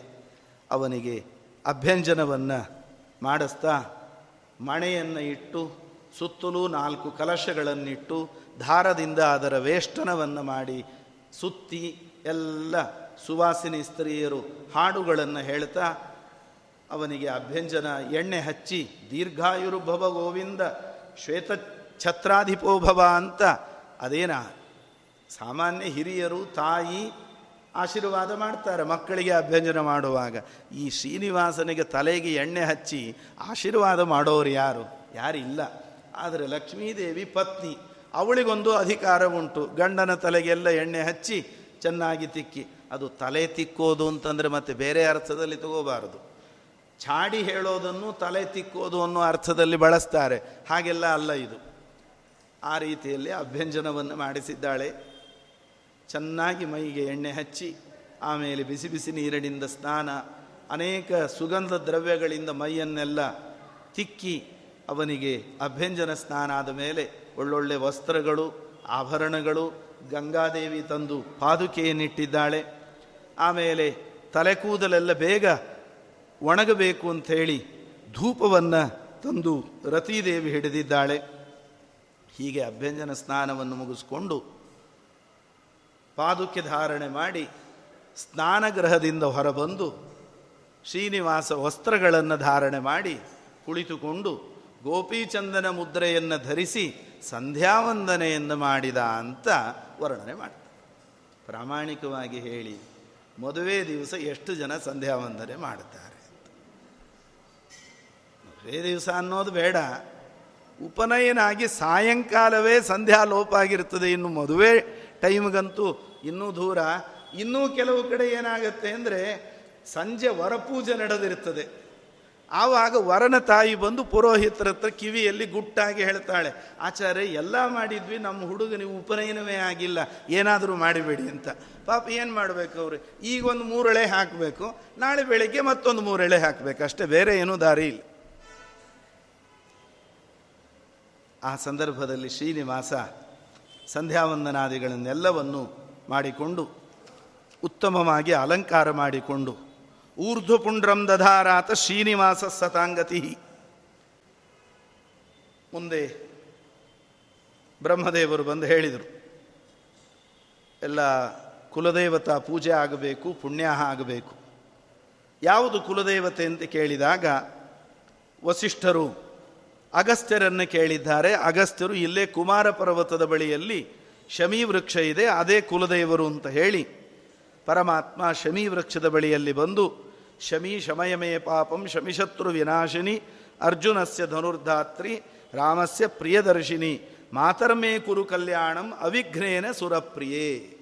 ಕುಲದೇವತಾ ಪೂಜೆ ಮಾಡೋದು ಯಾಕೆ ಅಂದರೆ ಎಲ್ಲ ಮಂಗಲ ಕಾರ್ಯಗಳು ನಿರ್ವಿಘ್ನವಾಗಿ ನಡೆಯಬೇಕು ಅನ್ನೋದಕ್ಕೋಸ್ಕರ ಕುಲದೇವತಾ ಪೂಜೆ. ವಿಶೇಷವಾಗಿ ವಿವಾಹಾದಿಗಳ ಪ್ರಸಂಗದಲ್ಲಿ ಬಂಧುಗಳು ಎರಡೂ ಕಡೆಯ ಬಂಧುಗಳಲ್ಲಿ ಪ್ರತಿಷ್ಠಿತರಿರ್ತಾರೆ ಶ್ರೀಮಂತರಿರ್ತಾರೆ ಆಪ್ತರಿರ್ತಾರೆ ಯಾರಿಗೂ ಆದರೋಪಚಾರಗಳಲ್ಲಿ ವ್ಯತ್ಯಾಸ ಆಗಬಾರ್ದು. ಆ ಆದರೋಪಚಾರಗಳಲ್ಲಿ, ವಿವಾಹದ ಸಂದರ್ಭದಲ್ಲಿ ವ್ಯತ್ಯಾಸ ಆದರೆ ಅದು ಕೊನೆಯ ತನಕವೂ ಮನಸ್ಸಿನಲ್ಲಿ ಉಳಿದು ಬಿಡುತ್ತದೆ ಕೆಲವೊಮ್ಮೆ ಎಲ್ಲ ವ್ಯವಸ್ಥೆ ಚೆನ್ನಾಗಿ ಮಾಡಿದರೂ ಎಲ್ಲೋ ಒಂದು ಸಣ್ಣ ಲೋಪ ಕಂಡುಹಿಡಿಯೋ ಅಪಾಯ ಇರುತ್ತದೆ. ಇದೆಲ್ಲವನ್ನು ಒಳಗೆ ನಿಂತು ಮನಃಪ್ರೇರಣೆ ಮಾಡುವ ಭಗವಂತ ಕುಲದೇವತೆ. ಅವನನ್ನು ನಾವು ಚೆನ್ನಾಗಿ ಪೂಜೆ ಮಾಡಿ ಸಂತೋಷಪಡಿಸಿ ಬಿಟ್ಟರೆ ಅವರ ಯಾರ ಮನಸ್ಸಿನಲ್ಲೂ ಅಂತಹ ಸಣ್ಣ ವಿಚಾರಗಳು ಸುಳಿಯದ ರೀತಿಯಲ್ಲಿ ಪರಮಾತ್ಮ ರಕ್ಷಣೆ ಮಾಡ್ತಾನೆ. ಆ ರೀತಿಯಲ್ಲಿ ಕುಲದೇವತೆಯ ಪೂಜೆಯನ್ನು ಮಾಡಿ ಅದನ್ನು ತಂದು ವರಾಹ ದೇವಾಲಯದ ಬಳಿಯಲ್ಲಿ ಸ್ಥಾಪನೆ ಮಾಡಿ. ವರಾಹದೇವರನ್ನು ವಿವಾಹಕ್ಕೆ ಅಂತ ಕರೆದಿದ್ದಾನೆ. ವರಾಹದೇವರು ಹೇಳಿದರು ಗದ್ದೆಯಲ್ಲೆಲ್ಲ ಬೆಳೆ ಬೆಳೆದು ನಿಂತಿದೆ. ನಾನು ಬಂದುಬಿಟ್ಟೆ ಅಂದರೆ ಕಾಡು ಪ್ರಾಣಿಗಳೆಲ್ಲ ಬರೋದ್ರೊಳಗೆ ಖಾಲಿ ಮಾಡಿಬಿಡ್ತಾವೆ. ಇದನ್ನು ರಕ್ಷಣೆ ಮಾಡಬೇಕು. ನನ್ನ ಪ್ರತಿನಿಧಿಯಾಗಿ ಬಕುಲ ಮಾಲೆ ಇದ್ದಾಳೆ. ಅವಳೊಂದಿಗೆ ನೀನು ಕಲ್ಯಾಣವನ್ನು ಮುಂದುವರಿಸು ಅಂತ ಹೇಳಿ ಕಳುಹಿಸಿಕೊಟ್ಟಿದ್ದಾನೆ. ತನ್ನ ವಾಸಸ್ಥಾನಕ್ಕೆ ಬಂದು ಕೂಡಲೇ ಶ್ರೀನಿವಾಸ ಗಡಿಬಿಡಿ ಮಾಡಲಿಕ್ಕೆ ಶುರು ಮಾಡಿದ್ರು. ಆಯ್ತು, ಇನ್ನು ಹೊರಡೋಣ. ಕುಲದೇವತಾ ಪೂಜೆ ಆಯಿತು, ಪ್ರತಿಷ್ಠೆ ಆಯಿತು, ಎಲ್ಲ ಆಯ್ತಲ್ಲ. ಇನ್ನು ಹೊರಟೇ ಬಿಡೋಣ ಅವನಿಗೆ ಭಯ, ಎಲ್ಲಿ ಇಷ್ಟು ಜನಕ್ಕೆ ಅನ್ನ ಸಂತರ್ಪಣೆ, ಭೋಜನ, ಅಡಿಗೆ ಇವೆಲ್ಲ ವ್ಯವಸ್ಥೆ. ನನ್ನ ಮೈ ಮೇಲೆ ಖರ್ಚು, ಇಷ್ಟೆಲ್ಲ ನೋಡ್ಕೊಳ್ಳಿಕ್ಕೆ ನಾನು ಕಂದ ಮೂಲ ಫಲ ತಿಂದುಕೊಂಡಿದ್ದವನಿಲ್ಲಿ, ಇವರಿಗೆಲ್ಲ ನಾನು ಎಲ್ಲಿಂದ ಹಾಕಲಿ ಅಂತ ಲಕ್ಷ್ಮೀಪತಿಯಾದ ಶ್ರೀ ನಿವಾಸ ಅವನು ಶ್ರೀಯ ಬಗ್ಗೆ ಆಲೋಚನೆ ಮಾಡ್ತಾ ಇದ್ದಾನೆ. ಆವಾಗ ರುದ್ರದೇವರು ಹೇಳಿದರು, ಏನಪ್ಪ ಹೀಗಂತೆ ನೀನು, ಅಜ್ಜ? ಯಾವಾಗಲೂ ಮನೆ ಕಟ್ಟಲಿಕ್ಕೆ ಪ್ರಾರಂಭ ಮಾಡಿದ ಮೇಲೆ, ವಿವಾಹ ವಿಚಾರ ಶುರು ಮಾಡಿದ ಮೇಲೆ ಆರಂಭಿಸಿದ ಕಾರ್ಯವನ್ನು ಕೊನೆ ಮುಟ್ಟಿಸುವವನೇ ವಿವೇಕಿ ಅಂತ ಕರೆಸ್ಕೊಳ್ತಾನೆ. ಪ್ರಸಂಗ ಬಂದರೆ ಸಾಲ ಮಾಡಿಯಾದರೂ ಅದನ್ನು ಕೊನೆ ಮುಟ್ಟಿಸಬೇಕು, ಮಧ್ಯದಲ್ಲಿ ನಿಲ್ಲಿಸಬಾರ್ದು. ಅಂದರೆ ಹಾಗಿದ್ರೆ ಸಾಲ ಮಾಡು ಅಂತ ಹೇಳ್ತೀಯಾ? ಮಾಡಬೇಕು. ಎಲ್ಲರೂ ಮಾತಾಡ್ಲಿಕ್ಕೆ ಬಹಳ ದೊಡ್ಡವರು. ದೊಡ್ಡ ದೊಡ್ಡ ಮಾತು ಹೇಳ್ತಿ. ಯಾರು ಕೊಡ್ತಾರೆ ನನಗೆ ಸಾಲ? ನನ್ನ ಹತ್ರ ಏನು ತೀರಿಸೋದಕ್ಕೆ ಮರಳಿ ಏನು ವ್ಯವಸ್ಥೆ ಇದೆ ಸಾಲ ತೀರಿಸೋದಕ್ಕೆ? ಸಾಲ ಕೊಡೋರು ಯಾರು? ಅದೆಲ್ಲ ಗೊತ್ತಿಲ್ಲ. ಆ ವ್ಯವಸ್ಥೆಯನ್ನು ನೀನು ಮಾಡಬೇಕು ಅಂತ ಹೇಳಿ ಶ್ರೀನಿವಾಸನಲ್ಲಿ ಹೇಳಿದಾಗ ಕೊನೆಗೆ ಶ್ರೀನಿವಾಸ ವಿಚಾರ ಮಾಡಿ ಈ ಕಡೆಯಲ್ಲಿ ಕುಬೇರನನ್ನು ಕರೆದು ಕುಬೇರನಿಗೆ ಹೇಳ್ತಾನೆ, ನೋಡು, ಈ ವಿವಾಹ ನಿಮಿತ್ತದಿಂದ ನಿನ್ನ ಬಳಿಯಲ್ಲಿ ನಾನು ಸಾಲವನ್ನು ತೆಗೆದುಕೊಳ್ತಾ ಇದ್ದೇನೆ. ಸಾಲ ಕುಬೇರ ಅಂದ ಯಂ ಕಾಮಯೇ ತಂ ತಮ್ ಉಗ್ರಂ ಕೃಣೋಮಿ ತಂ ಬ್ರಹ್ಮಾಣಂ ಆ ಲಕ್ಷ್ಮಿ ನಮಗೆಲ್ಲ ಈ ಪದವಿ ಕೊಡುವವಳು. ಅವಳು ನಿನ್ನ ಅಧೀನ. ಲಕ್ಷ್ಮೀಪತಿಯಾದ ನಿನಗೆ ನಾನೇನು ಸಾಲ ಕೊಡೋದು? ಈಶಾವಾಸ್ಯವಿದಂ ಸರ್ವ. ಇಡೀ ಪ್ರಪಂಚ ನಿನ್ನದು. ಏ, ಅದೆಲ್ಲ ಇಲ್ಲ. ನಾನು ಕಲಿಯುಗದಲ್ಲಿ ಬಂದಿದ್ದೇನೆ. ಯುಗಾನುಸಾರಿಯಾಗಿ ದೇಶ ಕಾಲಕ್ಕನುಸಾರವಾಗಿ ನಡ್ಕೊಳ್ಳುವನು ನಾನು. ಆದ್ದರಿಂದ ನನಗೆ ಸಾಲ ಕೊಡು ಅಂದಾಗ ಕುಬೇರ ಹೇಳಿದ, ಮತ್ತೆ ನೀನು ಯುಗಾನುಸಾರವಾಗಿ ನಡೆಯೋದಾದ ಮೇಲೆ ನಾನು ಯುಗಾನುಸಾರವಾಗಿ ನಡೆಯುತ್ತೇನೆ. ಸಾಲ ಮನ್ನಾಗಿನ್ನ ಎಲ್ಲ ಆಗುವುದಿಲ್ಲ ನಮ್ಮಲ್ಲಿ. ಮೊದಲು ಸಾಲ ಪತ್ರ ಆಗಬೇಕು. ಅದಕ್ಕೊಂದಿಷ್ಟು ಜನ ಸಾಕ್ಷಿಗಳಿರಬೇಕು. ಎಷ್ಟು ಸಾಲ? ವಾಪಸ್ಸು ತೀರಿಸೋದು ಯಾವಾಗ? ಬಡ್ಡಿ ಎಷ್ಟು ಇದೆಲ್ಲ ಕರಾರುವಾಕ್ಕಾಗಿ ಸಾಲಪತ್ರದಲ್ಲಿ ಬರೀಬೇಕು, ರುಜು ಹಾಕಬೇಕು ಅಂತ ಹೇಳಿದಾಗ ವೈಶಾಖ ಶುಕ್ಲ ಸಪ್ತಮಿ ವಿಲಂಬ ಸಂವತ್ಸರದಲ್ಲಿ ರಾಮ ಮುದ್ರೆ ಇರುವ ಹದಿನಾಲ್ಕು ಲಕ್ಷ ನಾಣ್ಯಗಳನ್ನು, ಸುವರ್ಣ ನಾಣ್ಯಗಳನ್ನು ವಿವಾಹದ ಉತ್ಸವಕ್ಕೋಸ್ಕರವಾಗಿ, ಕುಬೇರನಿಂದ ಸಾಲವಾಗಿ ಬಡ್ಡಿ ಸಮೇತ ಸ್ವೀಕಾರ ಮಾಡ್ತಾ ಇದ್ದೇವೆ. ವಿವಾಹ ವರ್ಷ ಆರಂಭ ಮಾಡಿ ಸಾವಿರ ವರ್ಷದ ಒಳಗೆ ಬಡ್ಡಿ ಸಮೇತ ಅಸಲನ್ನು ಮುಟ್ಟಿಸ್ತೇವೆ. ಇದಕ್ಕೆ ಒಬ್ಬ ಸಾಕ್ಷಿ, ಚತುರ್ಮುಖ, ಇನ್ನೊಬ್ಬ ತ್ರಿಲೋಚನನಾದ ಶಂಕರ ಇನ್ನೊಂದು ಇಲ್ಲಿರುವ ಅಶ್ವತ್ಥ ವೃಕ್ಷ. ಮೂರು ಜನ ಸಾಕ್ಷಿ. ಇಷ್ಟು ಹೇಳಿ ಪತ್ರವನ್ನು ಬರೆದು ಅದನ್ನು ಕುಬೇರನ ಕೈಗೆ ಕೊಟ್ಟು, ಅದೆಲ್ಲ ನಿನ್ನಲ್ಲೇ ಇರಲಿ. ಎಲ್ಲೆಲ್ಲಿ ಯಾವ ಯಾವಾಗ ಏನೇನು ವಿನಿಯೋಗ ಮಾಡಬೇಕೋ ನೀನು ವಿನಿಯೋಗ ಮಾಡ್ತಾ ಇರು ಅಂತ ಹೇಳಿ, ವಿವಾಹಕ್ಕೆ ಬೇಕಾದ ಎಲ್ಲ ಮಂಗಲ ದ್ರವ್ಯಗಳು, ಸೀರೆ, ಎಲ್ಲ ಪದಾರ್ಥಗಳು, ಮಧ್ಯಾಹ್ನದ ಭೋಜನಕ್ಕೆ ಬೇಕಾದ ಅಡುಗೆ ಸಾಮಗ್ರಿಗಳು ಎಲ್ಲ ತರಲಿಕ್ಕೆ ಆಜ್ಞೆ ಮಾಡಿ, ಕೊನೆಗೆ ನನ್ನನ್ನು ಮರ್ತಿ ನನ್ನ ಬೆರಳಿಗೆ ಹಾಕ್ಕೊಳ್ಳಕ್ಕೆ ಒಂದೆರಡು ಉಂಗುರ ತಗೊಂಡು ಬಾ ಅಂತ ಹೇಳಿದ್ದಂತೆ ಶ್ರೀನಿವಾಸ. ಎಲ್ಲ ಕುಬೇರ ತಂದಿಟ್ಟಿದ್ದಾನೆ. ಅಗ್ನಿ ಸಿದ್ಧತೆಯನ್ನು ಮಾಡಿ ಎಲ್ಲ ಅಡಿಗೆ ಆಯಿತು. ಅಡಿಗೆ ಆದ ಕೂಡಲೇ ಅಡಿಗೆ ಆಗಬೇಕು, ಪದಾರ್ಥ ಎಲ್ಲ ಬಂತು. ಎಲ್ಲಿ ಮಾಡೋದು ಅಡಿಗೆ ಇಷ್ಟು ಜನಕ್ಕೆ? ಪಾತ್ರೆ ಬೇಕಲ್ಲ. ಅಗ್ನಿ ಹೇಳಿದ ಪಾತ್ರೆ ಇಲ್ಲ ಅಂತ. ಮಧ್ಯಾಹ್ನ ಹನ್ನೊಂದು ಗಂಟೆ ಆಗಿದೆ, ಪಾತ್ರೆ ಇಲ್ಲ ಅಂದರೆ ಏನ್ರಿ ಗತಿ? ಇನ್ನು ಪಾತ್ರೆ ತಗೊಂಡು ಬಂದು ಒಲೆ ಹೊತ್ತಿಸಿ ಅಡಿಗೆ. ಕೋಪ ಬಂದುಬಿಡ್ತು, ಶ್ರೀನಿವಾಸ್ ನಿಮ್ಮ ಮನೆಯೊಳಗೆ ಏನಾದರೂ ಕಾರ್ಯಕ್ರಮ ಆದರೆ ಎಲ್ಲ ಇರುತ್ತೆ. ನಂದು ಒಂದು ಕೂಡಲೇ ತಕರಾರು ಶುರು ಆಗ್ತದೆ. ಹೌದು, ಏಕೆಂದರೆ ನಮ್ಮದೆಲ್ಲ ಲಿಮಿಟ್ ಇರುತ್ತೆ. ಅವನದ್ದು ತ್ರೈಲೋಕ್ಯ ಕುಟುಂಬ ಪಾಲನ ಪರಹ. ಅವನ ಕುಟುಂಬಕ್ಕೆ ಹಾಕೋ ಅಷ್ಟು ಪಾತ್ರೆ ನಮಗೆ ಬೇಕಲ್ಲ. ಕೊನೆಗೆ ಶ್ರೀನಿವಾಸ ಹೇಳಿದ್ನಂತೆ. ಸ್ವಾಮಿ ಪುಷ್ಕರಣಿಯಲ್ಲಿ ಅನ್ನ, ಪಾಪ ವಿನಾಶಿನಿಯಲ್ಲಿ ತೊವ್ವೆ ಆಕಾಶಗಂಗೆಯಲ್ಲಿ ಪರಮಾನ್ನ, ಅದೇ ರೀತಿಯಲ್ಲಿ ದೇವತೀರ್ಥದಲ್ಲಿ ತರಕಾರಿಯ ಪದಾರ್ಥಗಳು, ತುಂಬೂರು ತೀರ್ಥದಲ್ಲಿ ತುಪ್ಪ ಕಾಯಿಸರಿ, ಕುಮಾರಧಾರಾ ತೀರ್ಥದಲ್ಲಿ ನಾನಾ ವಿಧವಾದ ಭಕ್ಷ್ಯಭೋಜ್ಯಗಳು, ಪಾಂಡು ತೀರ್ಥದಲ್ಲಿ ಕಾಯಿರಸ, ಉಳಿದ ಎಲ್ಲ ತೀರ್ಥಗಳಲ್ಲಿ ಕೋಸಂಬರಿ, ಚಟ್ನಿ ಮುಂತಾದ ಈ ವ್ಯಂಜನ ದ್ರವ್ಯಗಳನ್ನು ನಿರ್ಮಾಣ ಮಾಡಿರಿ ಅಂಥೇಳಿ ಅಡಿಗೆಗೆ ಪಾತ್ರೆಗಳನ್ನಾಗಿ ಶ್ರೀನಿವಾಸ ಈ ಸರೋವರಗಳನ್ನೇ ಹೇಳಿದ, ಅಲ್ಲೇ ಅಡಿಗೆ ಮಾಡಿಬಿಡ್ರಿ ಏನಿದು? ನಮಗೆಲ್ಲ ನಂಬಿಕೆ ಬರೋದಿಲ್ಲ. ಈ ಸರೋವರಗಳಲ್ಲಿ ಒಲೆಯೆಲ್ಲ ಹಚ್ಚೋದು, ಬೆಂಕಿ ಹಚ್ಚೋದಲ್ಲಿ, ಕುದಿಸೋದಲ್ಲಿ, ಇದೆಲ್ಲ ಸಾಧ್ಯನಾ ಅಂತ. ಭಗವಂತನ ಅಚಿಂತ್ಯ ಶಕ್ತಿಯ ಮುಂದೆ ಇದು ಯಾವುದೂ ಅಸಾಧ್ಯ ಅಲ್ಲ. ನಾವು ಬಾಗಲಕೋಟೆಯಿಂದ ಬಂದವರು. ನಮ್ಮೂರಿನಲ್ಲಿ ಬಹಳ ಹಿಂದೆ ಸತ್ಯಧ್ಯಾನ ತೀರ್ಥರು ಇದೇ ವೈಶಾಖ ಮಾಸದಲ್ಲಿ ಬಂದಾಗ ಸಿಕ್ಕಾಪಟ್ಟೆ ಬಿಸಿಲು. ಆವಾಗ ಮಧ್ಯಾಹ್ನ ಮಠದ ಪರಿವಾರದವರು, ಎಲ್ಲ ಜನ ಸುತ್ತಮುತ್ತ ಬಂದಿರ್ತಾರೆ. ಪಾನಕ ಮಾಡಿಸ್ಬೇಕು ಅಂತ. ಇಷ್ಟು ಜನಕ್ಕೆ ಹತ್ತಾರು ಸಾವಿರ ಜನರಿಗೆ ಪಾನಕ ಎಲ್ಲಿಂದ ಮಾಡಿಸೋದು ಪಾತ್ರ ಬೇಕಲ್ಲ. ಕೊನೆಗೆ ಅಲ್ಲೊಂದು ಕಲ್ಲಿನ ಬಾವಿ ಇತ್ತು ನಮ್ಮ ಊರಿನಲ್ಲಿ ನದಿ ದಂಡೆಯಲ್ಲಿ ಒಂದು ಕಲ್ಲಿನ ಬಾವಿ. ಆ ಬಾವಿ ತೋಡಿ ಸುತ್ತಲೂ ಬರೀ ಕಲ್ಲುಗಳಿಂದಲೇ ಮೇಲೆ ನಿರ್ಮಾಣ ಮಾಡಿಕೊಂಡು ಬಂದದ್ದು. ಆ ಕಲ್ಲಿನ ಬಾವಿಗೆ ಚೀಲಗಟ್ಟಲೆ ಸಕ್ಕರೆ ಹಾಕಿ, ಅದರೊಳಗೆ ನಿಂಬೆಹಣ್ಣು ಹಿಂಡಿಸಿ, ಅದನ್ನೇ ಜೋರಾಗಿ ಕದಡಿಸಿ, ಅದನ್ನು ನೀರು ಜಗ್ಗುವ ಹಾಗೆ ಕೊಡದಿಂದ ಜಗ್ಗಿ ಎಲ್ಲರಿಗೂ ಪಾನಕದ ಸಂತರ್ಪಣೆ. ಮೊನ್ನೆ ಮೊನ್ನೆ ಆಗಿ ಹೋದ ಮಹಾನುಭಾವರು ಹತ್ತೊಂಬತ್ತು, ಹದಿನೆಂಟನೇ ಶತಮಾನದವರಿಗೆ ಇದು ಸಾಧ್ಯ, ಆದರೆ ರಾಮನ ಪೂಜೆ ಮಾಡುವವರಿಗೆ ಇನ್ನು ಸಾಕ್ಷಾತ್ ರಾಮ, ಸಾಕ್ಷಾತ್ ಭಗವಂತ ಶ್ರೀನಿವಾಸನಾಗಿ ಬಂದಾಗ ಅವನ ಅಚಿಂತ್ಯ ಶಕ್ತಿಯ ಮುಂದೆ ಯಾವುದು ಅಸಾಧ್ಯ? ಆ ಸಂದರ್ಭದಲ್ಲಿ ಎಲ್ಲ ಸಿದ್ಧತೆ ಆಯಿತು. ಅಗ್ನಿ ಅಡಿಗೆ ಆಗಿದೆ. ಇನ್ನು ಭೋಜನಕ್ಕೆ ತಯಾರು ಮಾಡಬಹುದು. ಅಯ್ಯೋ, ನೈವೇದ್ಯ ಆಗೋದು ಬೇಡವಾ? ಅನರ್ಪಿತಾನ್ನಂಭೋ ಪುತ್ರ ನೈವದೇವಂ ದ್ವಿಜನ್ಮನ. ನಾವು ಉಣಬಾರದು, ಇನ್ನೊಬ್ಬರಿಗೂ ಅದರಲ್ಲೂ ಬ್ರಾಹ್ಮಣರಿಗೆ ನೈವೇದ್ಯ ಆಗದೇ ಇರೋದನ್ನು ಕೊಡ್ಕೂಡುದು ಬ್ರಹ್ಮದೇವರಿಗೆ ಹೇಳಿದರು ಹೋಗು. ಆ ಅಹೋಬೆಲ ನರಸಿಂಹದೇವರಿಗೆ ನೈವೇದ್ಯವನ್ನು ಮಾಡಿಕೊಂಡು ಬಾ ಅಂತ ಕಳುಹಿಸಿಕೊಟ್ಟಿದ್ದಾನೆ. ಬ್ರಹ್ಮದೇವರು ನೈವೇದ್ಯ ಮಾಡಿ, ಕ್ರಮ ಪ್ರಕಾರ ತಾರತಮ್ಯೋಕ್ತವಾಗಿ ಪಂಕ್ತಿಯನ್ನು ಮಾಡಿ ಎಲ್ಲರಿಗೂ ಭೋಜನವನ್ನು ಮಾಡಿಸ್ತಾ ಇದ್ದಾರೆ. ಮೊದಲು ತುಪ್ಪ, ಪಾತ್ರ ಸಂಸ್ಕಾರಕ್ಕೆ. ಅಲ್ಲಿಂದ ಆರಂಭ ಮಾಡಿಕೊಂಡು ಪ್ರತಿಯೊಂದು ಪದಾರ್ಥಗಳನ್ನು ಬಡಿಸಿ ಅನ್ನದ ಮೇಲೆ ಅಭಿಗಾರವನ್ನು ಮಾಡಿ ಕೈಯಲ್ಲಿ ಪಾತ್ರ ಹಿಡ್ಕೊಂಡು ಏಕೋ ವಿಷ್ಣುರ್ ಮಹದ್ಭೂತಂ ಪೃಥಕ್ ಭೂತಾನ್ಯನೇಕಶಃ ತ್ರೀನ್ ಲೋಕಾನ್ ವ್ಯಾಪ್ಯ ಭೂತಾತ್ಮ ಭುಂಕ್ತೇ ವಿಶ್ವಭುಗವ್ಯಯ ಅಂತ ಕೈಯಲ್ಲಿ ಥಾಲಿ ಹಿಡ್ಕೊಂಡು ಶ್ರೀನಿವಾಸನೇ ಕೃಷ್ಣಾರ್ಪಣ ಹೇಳಿ ಎಲ್ಲರೂ ಭೋಜನ ಮಾಡ್ತಾ ಇದ್ದಾಗೆ ನಾನು ಬಡವ ಈ ಕಾಡಿನಲ್ಲಿ ಊಟಕ್ಕೆ ಕೂಡಿಸಿದ್ದೇನೆ ಹೇಗಾಗಿದೆಯೋ ಏನೋ ಅಡಿಗೆ ನೀವೆಲ್ಲ ಜ್ಞಾನದಿಂದ ತುಂಬಿದವರು. ಈ ಎಲ್ಲ ಅಡಿಗೆ ನಿಮಗೆ ಪ್ರಧಾನ ಅಲ್ಲ. ಸ್ವಲ್ಪ ಇದ್ದದ್ದನ್ನು ದೊಡ್ಡದು ಮಾಡಿಕೊಂಡು ನೀವೇ ಅದನ್ನು ಸ್ವೀಕಾರ ಮಾಡಿ ನನ್ನನ್ನು ಅನುಗ್ರಹ ಮಾಡಬೇಕು, ಉದ್ಧಾರ ಮಾಡಬೇಕು.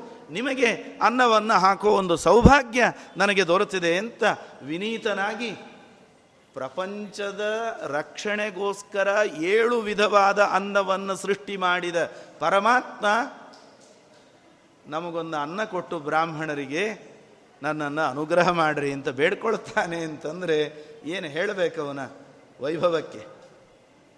ಆವಾಗ ಆ ಋಷಿಗಳು ಬ್ರಾಹ್ಮಣರೆಲ್ಲ ಹೇಳ್ತಾರೆ ತವಾನ್ನಂ ಅಮೃತ ಪ್ರಖ್ಯಂ ಮುಕ್ತಿ ಮಾರ್ಗಸ್ಯ ಸಾಧನಂ. ಏನು ಸ್ವಾಮಿ? ಯಾಚೇತ್ ಶ್ರೋತ್ರಿಯಸ್ಯ ಅನ್ನಂ ತದಭಾವೇ ಜಲಂ ಪಿಬೇತ್. ಶ್ರೋತ್ರಿಯರ ಮನೆ ಅನ್ನ ಉಣಬೇಕು, ಸಿಗಲಿಲ್ಲ ಅಂದರೆ ನೀರು ಕುಡಿಬೇಕು. ಎಲ್ಲೋ ಫಾಸ್ಟ್ ಫುಡ್ಡಿಗೆ ಹೋಗಿ ತಿನ್ನೋದಲ್ಲ. ಅದೆಲ್ಲ ನಮ್ಮ ಮನಸ್ಸನ್ನು ಹಾಳು ಮಾಡಿಬಿಡುತ್ತದೆ ಆರೋಗ್ಯವನ್ನು ಹಾಳು ಮಾಡ್ತದೆ. ಅದರೊಳಗೂ ನೀನು ನಿಂತು ನಮಗೆ ಅನ್ನ ಕೊಡ್ತಾ ಇದ್ದಿ ಅಂತಂದರೆ ಅದು ಅಮೃತ ತುಲ್ಯವಾದದ್ದು, ಮೋಕ್ಷಕ್ಕೇನೆ ಅದು ಸಾಕ್ಷಾತ್ತಾಗಿ ನಮ್ಮನ್ನು ಸಿದ್ಧ ಮಾಡುವಂತಹದ್ದು ಅಂತ ಶ್ರೀನಿವಾಸನನ್ನು ಪ್ರಾರ್ಥನೆ ಮಾಡಿದ್ದಾರೆ. ಭೋಜನ ಆದ ಮೇಲೆ ಎಲ್ಲರಿಗೂ ದಕ್ಷಿಣೆಯನ್ನು ಕೊಟ್ಟು, ಆಮೇಲೆ ತಾನು ಪರಿವಾರದೊಂದಿಗೆ ಪರಮಾತ್ಮ ನಿದ್ದೆ ಮಾಡಿದ ಇಷ್ಟೊತ್ತಿಗೆ ಸಾಯಂಕಾಲ ಆಗೋಯಿತು. ಇನ್ನು ಪ್ರಯಾಣ ಮಾಡಲಿಕ್ಕಾಗೋದಿಲ್ಲ ಬೆಳಿಗ್ಗೆ ಬೇಗ ಎದ್ದು ಸ್ನಾನಾನ್ಹೀಕ ಮಾಡಿ ಹೊರಡೋಣ ಅಂತ ನಿರ್ಣಯ ಮಾಡಿ ಅಷ್ಟಮಿ ತಿಥಿಯಂದು ಪ್ರಾತಃ ಕಾಲದಲ್ಲಿ ಎದ್ದು ಹೊರಟು. ಹೊರಟ್ರೆ ವೆಂಕಟಾಚಲದ ಶ್ರೀಶೈಲದಿಂದ ಪ್ರಾರಂಭವಾದ ಜನ ನಾರಾಯಣಪುರದವರೆಗೆ ಮಧ್ಯೆ ಇನ್ನೊಬ್ಬರು ಕಾಲಿಡೋದಕ್ಕೆ ಜಾಗ ಇಲ್ಲದಷ್ಟು ಜನ ತುಂಬಿದ್ದಾರಂತೆ. ಎಲ್ಲರೂ ನಾರಾಯಣಪುರದತ್ತ ಹೊರಟಿದ್ದಾರೆ. ಮಧ್ಯಾಹ್ನದ ಸಮಯ ಶುಕಾಚಾರ್ಯರ ಆಶ್ರಮಕ್ಕೆ ಬಂದಾಗ ಶುಕಾಚಾರ್ಯರು ಕೈ ಮುಗಿದು, ನನ್ನ ಆಶ್ರಮದಲ್ಲಿ ಆತಿಥ್ಯ ಸ್ವೀಕಾರ ಮಾಡಿ ಹೋಗು. ಶ್ರೀನಿವಾಸ ಅಂದ, ನಾನೇ ಸಾಲ ಮಾಡಿದ್ದೀನಿ. ಇನ್ನು ನೀವಂತೂ ಅವಧೂತರು, ನಿಮಗೇನು ಇಲ್ಲಿ ಇಷ್ಟು ನನ್ನ ಪರಿವಾರಕ್ಕೆ ಭೋಜನ ಮಾಡಿಸಲಿಕ್ಕೆ ಅನುಕೂಲ. ಅದೆಲ್ಲ ಬೇಡ. ನಾವು ಹೋಗಿ ನಾರಾಯಣಪುರದಲ್ಲೇ ಸಂಜೆ ಊಟ ಮಾಡಿಬಿಡ್ತೇವೆ. ಬಕುಲಮಾಲೆ ಹೇಳಿದ್ದು, ನಿನಗೆ ಆಕಾಶರಾಜ ಕನ್ನೆ ಕೊಡಬೇಕು ಅಂದರೆ ಇವರ ಪಾತ್ರ ಮುಖ್ಯ. ಆದ್ದರಿಂದ ಅವರು ಮಾತು ತೆಗೆದುಹಾಕೋ ಹಾಗಿಲ್ಲ. ಅವರು ಮಾತು ಕೇಳು. ಕೈಗೋದು ಬಿಟ್ಟು ನೀನು ಅವರ ಪಾರ್ಟಿನೇ ಸೇರಿಬಿಟ್ಟಿಯ ಅಂತ. ತತ್ಕ್ಷಣ ಶುಕಾಚಾರ್ಯರು ಹೋಗಿ ಸರೋವರದಲ್ಲಿ ಮುಳುಗಿ ಹುಣಸೆ ಹಣ್ಣು ತಂದು ಜಜ್ಜಿ ಕಾಯಿರಸ ಮಾಡಿ, ಅನ್ನ ಮಾಡಿ, ಅವನನ್ನ, ಲಕ್ಷ್ಮಿಯನ್ನ, ಬ್ರಹ್ಮದೇವರನ್ನ, ಬಕುಲಮಾಲೆಯನ್ನು ಒಳಗೆ ಕರೆದು ಕೂಡಿಸಿ ಭೋಜನಕ್ಕೆ ಹಾಕಿದರು. ಇವರು ಹೊರಗೆಲ್ಲ ಋಷಿಮುನಿಗಳು ನಿಂತಿದ್ರಲ್ಲ, ನೀನೊಬ್ಬ ಒಳಗೆ ಹೋಗಿ ಚಿಕ್ಕ ನೈವೇದ್ಯ ಊಟ ಮಾಡಿ, ನಮ್ಮನ್ನೆಲ್ಲ ಉಪವಾಸ ಕೂಡಿಸಿದೀಯಾ ಅಂತ ಸಿಟ್ಟಿನಿಂದ ಇನ್ನೇನು ಶಾಪ ಕೊಡ್ತಾರೋ, ಶುಕಾಚಾರ್ಯರ ಮೇಲೆ ಶಾಪ ಕೊಡ್ತಾರೋ ಅನ್ನೋ ಭಯ ಅಷ್ಟೊತ್ತಿಗೆ ಸರಿಯಾಗಿ ಶ್ರೀನಿವಾಸ ಭೋಜನ ಮಾಡಿ ಹೊಟ್ಟೆ ತುಂಬಿದವನು ಒಂದು ಸರ್ತಿ ಉಫ್ ಅಂತ ಊದಿದ. ಅವನ ಮುಖದಿಂದ ಬಂದ ವಾಯು ಗಾಳಿಯಿಂದ ಹೊರಗೆ ನಿಂತ ಎಲ್ಲರಿಗೂ ಕೂಡ ಹೊಟ್ಟೆ ತುಂಬ ಉಂಡ ಅನ್ನ, ಉಂಡ ತೃಪ್ತಿಯ ಅನುಭವ ಅವರಿಗೆಲ್ಲ ಆಗ್ತಾ ಇತ್ತು ಶುಕಾಚಾರ್ಯರ ಆಶ್ರಮದಿಂದ ಸಾಯಂಕಾಲದ ಹೊತ್ತಿಗೆ ನಾರಾಯಣಪುರಕ್ಕೆ ಬಂದು ಸೇರಿದ್ದಾರೆ. ಆಕಾಶರಾಜ ಧರಣೀದೇವಿ, ತೋಂಡಮಾನ, ಅವನ ಪತ್ನಿ ಎಲ್ಲರೂ ಬಂದು ಸ್ವಾಗತ ಮಾಡ್ತಾ ಇದ್ದಾರೆ. ಆ ಸಂದರ್ಭದಲ್ಲಿ ಆಕಾಶ ರಾಜ ಶ್ರೀನಿವಾಸನ ನೋಡಿ ಭಾರೀ ಆನಂದಪಟ್ಟಿದ್ದಾನೆ. ಧರಣೀದೇವಿಗೂ ಭಾರಿ ಸಂತೋಷ ಆಗಿದೆ. ಎರಡೂ ಪಕ್ಷದವರು ಪರಸ್ಪರ ಆಲಿಂಗನವನ್ನು ಮಾಡಿಕೊಂಡು ಸಂತೋಷಪಟ್ಟಿದ್ದಾರೆ. ಅದಾದ ನಂತರ ತೋಂಡಮಾನನ ಹೆಂಡತಿ ಎಲ್ಲ ಸುವಾಸಿನಿ ಸ್ತ್ರೀಯರೊಂದಿಗೆ ಕೂಡಿ ಕುಂಕುಮದ ನೀರಿನಿಂದ ಆರತಿಯನ್ನು ಮಾಡಿ ದೃಷ್ಟಿ ತೆಗೆದು ಅದನ್ನು ಆ ಕಡೆ ಚೆಲ್ಲಿ ಒಳಗಡೆ ಕರೆದುಕೊಂಡು ಬಂದಿದ್ದಾರೆ. ಶ್ರೀನಿವಾಸ ಹೇಳಿದ, ಎಲ್ಲರೂ ಹಸ್ತಿದ್ದಾರೆ, ಬೇಗ ಭೋಜನದ ಏರ್ಪಾಟಾಗಬೇಕು ಅಂತ. ತತ್ಕ್ಷಣ ಭೋಜನದ ವ್ಯವಸ್ಥೆ ಆಗಿದೆ. ಎಲ್ಲರೂ ರಾತ್ರಿ ಮಲಗಿದರು. ಮರುದಿವಸ ವೈಶಾಖ ಶುದ್ಧ ದಶಮಿ ದಿವಸ ಪ್ರಾತಃ ಕಾಲದಲ್ಲಿ ಶ್ರೀನಿವಾಸ ಮಂಗಲ ಸ್ನಾನವನ್ನು ಮಾಡಿ ಆಹ್ನಿಕವನ್ನು ಪೂರೈಸಿಕೊಂಡು ತೋಂಡಮಾನರಾಜನನ್ನು ಕರೆದು ಹೇಳ್ತಾ ಇದ್ದಾನೆ, ಎಲ್ರಿಗೂ ಮಧ್ಯಾಹ್ನ ಭೋಜನ ಆಗಿಬಿಡಲಿ. ವಧು ಪಕ್ಷದಲ್ಲಿ ಐದು ಜನ, ವರ ಪಕ್ಷದಲ್ಲಿ ಐದು ಜನ ಉಪವಾಸ ಇದ್ದು ಸಾಯಂಕಾಲದ ಗೋಧೂಲಿ ಮುಹೂರ್ತದಲ್ಲಿ, ವಿವಾಹವಾದ ನಂತರದಲ್ಲಿ ನಾವು ಐದೈದು ಜನ ಭೋಜನವನ್ನು ಮಾಡೋದು. ಆದ್ದರಿಂದ ಈಗ ಎಲ್ರಿಗೂ ಭೋಜನದ ವ್ಯವಸ್ಥೆಯನ್ನು ಮಾಡು ಅಂತ ಹೇಳಿದಾಗ ಆ ವ್ಯವಸ್ಥೆಯೂ ಕೂಡ ದಶಮಿ ದಿವಸ ಆಗಿದೆ. ಆನಂತರ ಸಾಯಂಕಾಲದ ಹೊತ್ತಿನಲ್ಲಿ ಶ್ರೀನಿವಾಸನನ್ನು ದೊಡ್ಡ ಆನೆಯ ಮೇಲೆ ಕುಳ್ಳರಿಸಿಕೊಂಡು ರಾಜಬೀದಿಯಲ್ಲಿ, ನಾರಾಯಣಪುರದ ರಾಜಬೀದಿಯಲ್ಲೆಲ್ಲ ವೈಭವದಿಂದ ಶೋಭಾಯಾತ್ರೆಯಲ್ಲಿ ಕರೆದುಕೊಂಡು ಪುರೋಹಿತರಾದ ವಸಿಷ್ಠರನ್ನು ಮುಂದೆ ಮಾಡಿಕೊಂಡು ಶ್ರೀನಿವಾಸ, ತಮ್ಮ ಪುರೋಹಿತರಾದ ಶತಾನಂದರನ್ನು ಮುಂದೆ ಮಾಡಿಕೊಂಡು ಆ ಆಕಾಶ ರಾಜ ಕಾರ್ಯವನ್ನು ಪ್ರಾರಂಭ ಮಾಡಿದ್ದಾರೆ. ವಿಶಾಲವಾದ ವೇದಿಕೆ, ರತ್ನಖಚಿತವಾದ ಸ್ತಂಭಗಳು, ನೆಲ, ಮೆಟ್ಟಲು ಎಲ್ಲವೂ ರತ್ನಖಚಿತವಾದದ್ದು. ವಿಶ್ವಕರ್ಮನ ನಿರ್ಮಾಣ ಅಂದರೆ ಏನು? ಸಾಮಾನ್ಯವ? ಅಂತಹ ಕಲ್ಯಾಣದ ವೇದಿಕೆಗೆ ಕರೆದುಕೊಂಡು ಬಂದಿದ್ದಾರೆ ಶ್ರೀನಿವಾಸನನ್ನು ಕೂಡಿಸಿ. ಧರಣೀದೇವಿ ಆಕಾಶ ರಾಜ ಸ್ವಾಮಿ ಪುಷ್ಕರಣಿಯಿಂದ ತಂದ ನೀರಿನಿಂದ ಅವನ ಪಾದ ಪ್ರಕ್ಷಾಳನ ಮಾಡ್ತಿದ್ದಾರೆ. ಪಾದ ಮಾಡುವಾಗ ದೇವರಿಗೆ ಅಭಿಷೇಕ ಮಾಡುವಾಗ ಪುರುಷ ಸೂಕ್ತ ಹೇಳುವಂತೆ ಆಕಾಶ ರಾಜ ಪುರುಷ ಸೂಕ್ತವನ್ನು ಹೇಳಿ ಪಾದ ಪ್ರಕ್ಷಾಳನ ಮಾಡಿ. ಆ ಪಾದೋದಕವನ್ನು ತಾನು ಪ್ರೋಕ್ಷಣ ಮಾಡಿಕೊಂಡು ಎಲ್ಲರಿಗೂ ಪ್ರೋಕ್ಷಣವನ್ನು ಮಾಡಿ. ಆನಂತರದಲ್ಲಿ ಆ ಧರಣೀದೇವಿ ಭಾರೀ ಧನ್ಯತಾಭಾವವನ್ನು ಹೊಂದಿದ್ದಾಳೆ. ಎಲ್ಲರೂ ಜನ ಪ್ರೋಕ್ಷಣೆ ಮಾಡಿಕೊಂಡು ಮಾತ್ರ ಅಲ್ಲ, ಅಶ್ವಾಗಾರ, ಗಜಾಗಾರ, ರಥಗಳನ್ನು ಇಡೋದು, ಸೈನ್ಯ ಜಮಾವಣೆ ಆಗುವ ಪ್ರದೇಶ, ಮುತ್ತು ರತ್ನಗಳನ್ನು ಇಡತಕ್ಕಂತಹ ಕೋಣೆಗಳು, ತಿಜೋರಿಗಳು, ಹೊಸ ವಸ್ತ್ರಗಳು, ಎಲ್ಲೆಲ್ಲಿ ಏನೇನಿದೆ, ಎಲ್ಲ ಕಡೆ ಶ್ರೀನಿವಾಸನ ಪಾದೋದಕವನ್ನು ಪ್ರೋಕ್ಷಣೆ ಮಾಡಿದರೆ. ಹೀಗೆ ಮಾಡಬೇಕು ಅನ್ನೋದನ್ನು ಶಾಸ್ತ್ರ ತಿಳಿಸ್ತದೆ. ಮನೆಗೆ ಯತಿಗಳು, ಗುರುಗಳು, ಬ್ರಾಹ್ಮಣರು ಬಂದಾಗ ಪಾದ ಪ್ರಕ್ಷಾಲನೆ ಮಾಡಿದ ಜಲವನ್ನು ಎಲ್ಲ ಕಡೆ ಪ್ರೋಕ್ಷಣ ಮಾಡೋದರಿಂದ ಏನಾದರೂ ಅನಿಷ್ಟ ಸೇರಿಕೊಂಡಿದ್ದರೆ ಮನೆಯ ಒಳಗೆ ಅದೆಲ್ಲ ಪರಿಹಾರ ಆಗ್ತದೆ. ಮುಂದೆ ಮಧುಪರ್ಕಾದಿ ಕಾರ್ಯಗಳನ್ನು ಮಾಡ್ತಾ ದೈವಜ್ಞರು ಅಕ್ಷತಾರೋಪಣದ ಕಾಲವನ್ನು ಸೂಚನೆ ಮಾಡ್ತಾ ಇದ್ದಂತೆ ಎಲ್ಲರೂ ಉಚ್ಚ ಕಂಠದಿಂದ ವೇದ ಮಂತ್ರಗಳು, ಸೂರ್ಯಾಸೂಕ್ತ, ಮಂಗಲಾಷ್ಟಕಗಳು, ನಮಗೆಲ್ಲ ಕಲ್ಯಾಣ ಮಹೋತ್ಸವದಲ್ಲಿ ಹೇಳಲಿಕ್ಕೆ ಅಂತ ಉಡುಪಿಯ ಫಲಿಮಾರು ಮಠದ ಪರಂಪರೆಯಲ್ಲಿ ಬಂದ ರಾಜರಾಜೇಶ್ವರ ತೀರ್ಥರು ರಚನೆ ಮಾಡಿದ ಮಂಗಲಾಷ್ಟಕ. ಆಮೇಲೆ ವಾದಿರಾಜ ಸ್ವಾಮಿಗಳು ತಿರುಪತಿಯ ಶ್ರೀನಿವಾಸನನ್ನು ಸ್ತೋತ್ರ ಮಾಡುವ ಮಂಗಲಾಷ್ಟಕ. ವ್ಯಾಸರಾಜರು ಶ್ರೀ ಕೃಷ್ಣನನ್ನು ಸ್ತೋತ್ರ ಮಾಡುವ ಮಂಗಲಾಷ್ಟಕ. ಈ ಎಲ್ಲ ಮಂಗಲಾಷ್ಟಕಗಳು ನಮಗಿದೆ. ಅವತ್ತಿನವರು ಆಗಿನ ಕಾಲದಲ್ಲಿ ಪ್ರಚಲಿತವಾದ ಮಂಗಲಾಷ್ಟಕಗಳನ್ನು ಹೇಳಿಕೊಂಡು ಆ ಅಕ್ಷತಾರೋಪಣವನ್ನು ನಡೆಸ್ತಾ ಇದ್ದಾರೆ. ಸೂರ್ಯ ಸೂಕ್ತದ ಮೂಲಕ ವಧೂವರರನ್ನು ಅಕ್ಕಪಕ್ಕದಲ್ಲಿ ಕೂಡಿಸಿ ಈ ವೇದ ಮಂತ್ರಗಳನ್ನು ಹೇಳಿ ಮೊದಲು ಬ್ರಾಹ್ಮಣರು, ಬಂಧುವರ್ಗ ಎಲ್ಲರೂ ಅಂತಃಪಟ ಹಿಡಿದು ಅಕ್ಷತಾರೋಪಣ ಮಾಡ್ತಾರೆ. ಆ ಅಕ್ಷತಾರೋಪಣದಲ್ಲಿ ವಧು ಮೊದಲು ವರನಿಗೆ ಹಾಕಬೇಕಾ, ವರ ಮೊದಲು ವಧುವಿಗೆ ಹಾಕಬೇಕಾ ಅನ್ನೋದ್ರ ಬಗ್ಗೆ ಒಂದು ದೊಡ್ಡ ಗಲಾಟೆ ಇದೆ. ಅದೇನೋ ಭ್ರಮೆಗಳು ಬೇರೆ. ವಧು ಮೊದಲು ಹಾಕಿದರೆ ವರ ಕೊನೆಯವರೆಗೂ ವಧುವಿನ ಮಾತು ಕೇಳ್ಕೊಂಡಿರ್ತಾನಂತೆ. ವಧು ಮೊದಲು ಹಾಕಿ ವರ ಮೊದಲು ಹಾಕಿದರೆ ಹೆಂಡತಿ ಗಂಡನ ಮಾತು ಕೇಳ್ಕೊಂಡಿರ್ತಾಳಂತೆ. ನೀವೆಲ್ಲ ಇಷ್ಟು ಜನ ಇದ್ದೀರಿ, ಯಾರ್ಯಾರು ಮೊದಲು ಹಾಕಿದ್ದೀರಿ ವಿಚಾರ ಮಾಡಿ. ನೀವು ಅವ್ರ ಮಾತು, ಅವರು ನಿಮ್ಮ ಮಾತು ಕೇಳ್ತಿದ್ದೀರಾ? ಸಂಸಾರ ಇದು. ಸಂಸಾರ ಅಂದರೆ ಎರಡು ರಥಗಳ ಚಕ್ರ. ಎರಡು ಎರಡು ಚಕ್ರಗಳ ರಥ. ಎರಡೂ ಚಕ್ರಗಳು ಹೋಗಬೇಕು. ಅವರ ಮಾತು ಇವರು ಕೇಳಬೇಕು, ಇವರ ಮಾತು ಅವ್ರು ಕೇಳಬೇಕು. ಹೆಂಡತಿಯಂತಹ ಮಿತ್ರ ಇನ್ನೊಬ್ಬನಿಲ್ಲ ಅಂತ ಯಕ್ಷ ಪ್ರಶ್ನೆಯಲ್ಲಿ ಯಕ್ಷ ಹೇಳ್ತಾನೆ. ಆದ್ದರಿಂದ ಆ ಮಾತು ಕೇಳೋದ್ರಲ್ಲಿ ಏನದು? ತಪ್ಪಲ್ಲ, ಅಪರಾಧ ಅಲ್ಲ. ಹಾಗಾಗಿ ಅದೆಲ್ಲ ಭ್ರಮೆ.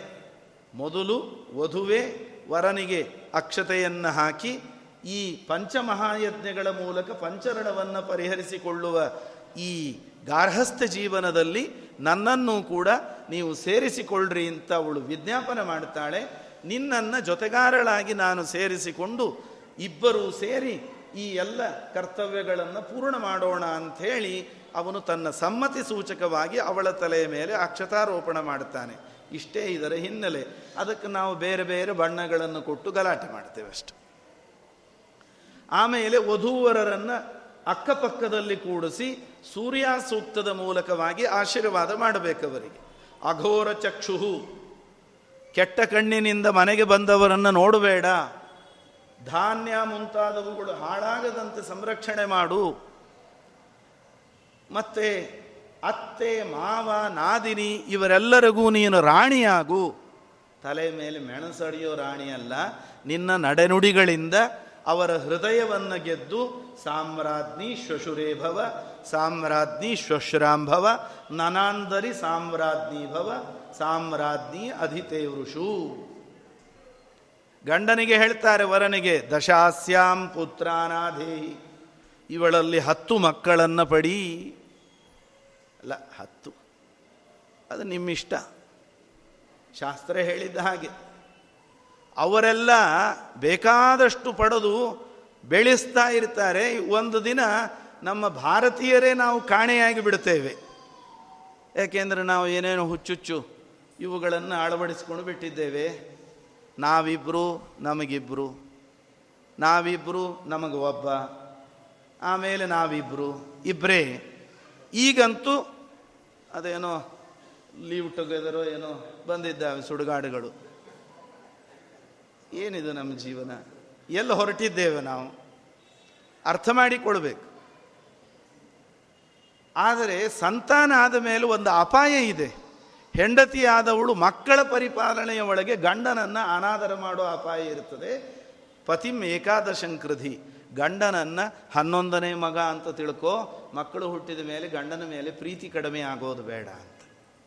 ಗಂಡನಿಗೆ ಹೇಳ್ತಾರೆ, ಧರ್ಮ, ಅರ್ಥ, ಕಾಮ ಮೂರರ ವಿಷಯದಲ್ಲೂ ಕೂಡ ಇವಳನ್ನು ಮೀರಿ ನಾನು ನಡೆದುಕೊಳ್ಳೋದಿಲ್ಲ, ಹೆಂಡತಿಗೆ ನಾನು ನಿಷ್ಠನಾಗಿ ನಡೆದುಕೊಳ್ತೇನೆ ಅಂತ ಅಗ್ನಿ ಸಾಕ್ಷಿಯಾಗಿ, ಬ್ರಾಹ್ಮಣ ಸಾಕ್ಷಿಯಾಗಿ ಅವನು ಪ್ರತಿಜ್ಞೆಯನ್ನು ಮಾಡಬೇಕು ಬರೀ ಹೆಣ್ಣಿಗಷ್ಟೇ ಉಪದೇಶ ಅಲ್ಲ, ಗಂಡಿಗೂ ಉಪದೇಶ ಇದೆ. ಇದು ಸೂರ್ಯ ಸೂಕ್ತ ಸೂರ್ಯನ ತಂಗಿ ಸೂರ್ಯಾದೇವಿ ಸಾಕ್ಷಾತ್ಕರಿಸ್ಕೊಂಡಿರುವ ಮಂತ್ರಗಳಿಂದ ಆ ಸ್ತೋತ್ರವನ್ನು ಮಾಡಿ ವಧುವರರಿಗೆ ಬ್ರಾಹ್ಮಣರು ಆಶೀರ್ವಾದ ಮಾಡ್ತಾರೆ. ಅದಾದ ನಂತರ ಗೃಹ್ಯ ಹೋಮಗಳು, ಸಪ್ತಪದಿ, ಮಾಂಗಲ್ಯ ಬಂಧನ, ಎಲ್ಲ ಮುತ್ತೈದೆಯರು ಸ್ಪರ್ಶ ಮಾಡಿ ಅಭಿಮಂತ್ರಣ ಮಾಡಿಕೊಟ್ಟ ಮಾಂಗಲ್ಯವನ್ನು ಶ್ರೀನಿವಾಸ ಪದ್ಮಾವತಿಯ ಕೊರಳಿಗೆ ಕಟ್ಟಿ, ಮಮ ಜೀವನ ಹೇತುನ ಅಂತ ಹೇಳದೆ ಇಡೀ ಜಗತ್ತಿನ ಜೀವನಕ್ಕಾಗಿ ಮಾಂಗಲ್ಯ ಬಂಧನ ಮಾಡ್ತೇನೆ ಅಂತ ಹೇಳಿ ಮಾಂಗಲ್ಯ ಬಂಧನ ಮಾಡಿದ್ದಾನೆ. ಆನಂತರ ಅರುಂಧತಿ ದರ್ಶನಾದಿಗಳಾಗಿ ನಾಗಬಲಿಯನ್ನು ಮುಗಿಸಿ ಸಾಯಂಕಾಲ ಅವರು ಭೋಜನ ಮಾಡಿದ್ದಾರೆ. ಈ ಎಲ್ಲ ವಿಧಾನಗಳಾಗುವಾಗ ನಾನಾ ತರಹದ ಉಡುಗೊರೆಗಳು. ಮುಂದೆ ನಾಗಬಲಿ ಮುಂತಾದ ಕಾರ್ಯಗಳನ್ನು ಮುಗಿಸಿಕೊಂಡು ಹೊರಟು ನಿಂತಾಗ ಆಕಾಶ ರಾಜ ಭಾರೀ ಭಾರೀ ಆಭರಣಗಳನ್ನು ಸಾವಿರಾರು ಗೋವುಗಳು ದಾಸದಾಸಿಯರು ದೊಡ್ಡ ದೊಡ್ಡ ಚಕ್ಕಡಿಗಳಲ್ಲೆಲ್ಲ ತುಂಬಿ ಕಳಿಸ್ತಾ ಇದ್ದಾನೆ. ಶ್ರೀನಿವಾಸ ಹೇಳಿದ, ಕನ್ಯಾದಾನ ಮಾಡಿದ್ದೀರಿ. ಈ ಯಾವ ಸಂಪತ್ತು ವರದಕ್ಷಿಣೆ, ಇದು ಯಾವುದೂ ನನಗೆ ಬೇಕಾಗಿಲ್ಲ. ಇದನ್ನೆಲ್ಲ ಯಾಕೆ ಕೊಡ್ತಾ ಇದ್ದೀರಿ? ಏನು ಅವಶ್ಯಕತೆ ಇದೆ ಅಂತ. ದಾನ ಅಂದರೆ ಯಾವಾಗಲೂ ದಾನ ಫಲ ಕೊಡಬೇಕು ಅಂದ್ರೆ ಮೇಲೊಂದು ದಕ್ಷಿಣೆ ಇರಬೇಕು. ಕನ್ಯಾದಾನ ಅದರ ಮೇಲೊಂದು ದಕ್ಷಿಣೆ. ಯಾವಾಗಲೂ ದಾನ ದಕ್ಷಿಣೆ ಕೊಡೋರ ಅಧೀನ ಹೊರತು ತಗೊಳ್ಳೋರು ಡಿಮ್ಯಾಂಡ್ ಮಾಡೋ ಹಾಗಿಲ್ಲ. ಕೊಡೋರು ಮನಃಪೂರ್ವಕವಾಗಿ ತಾವೇನು ಕೊಡ್ತಾರೋ ಅದೇ ಮುಗೀತು.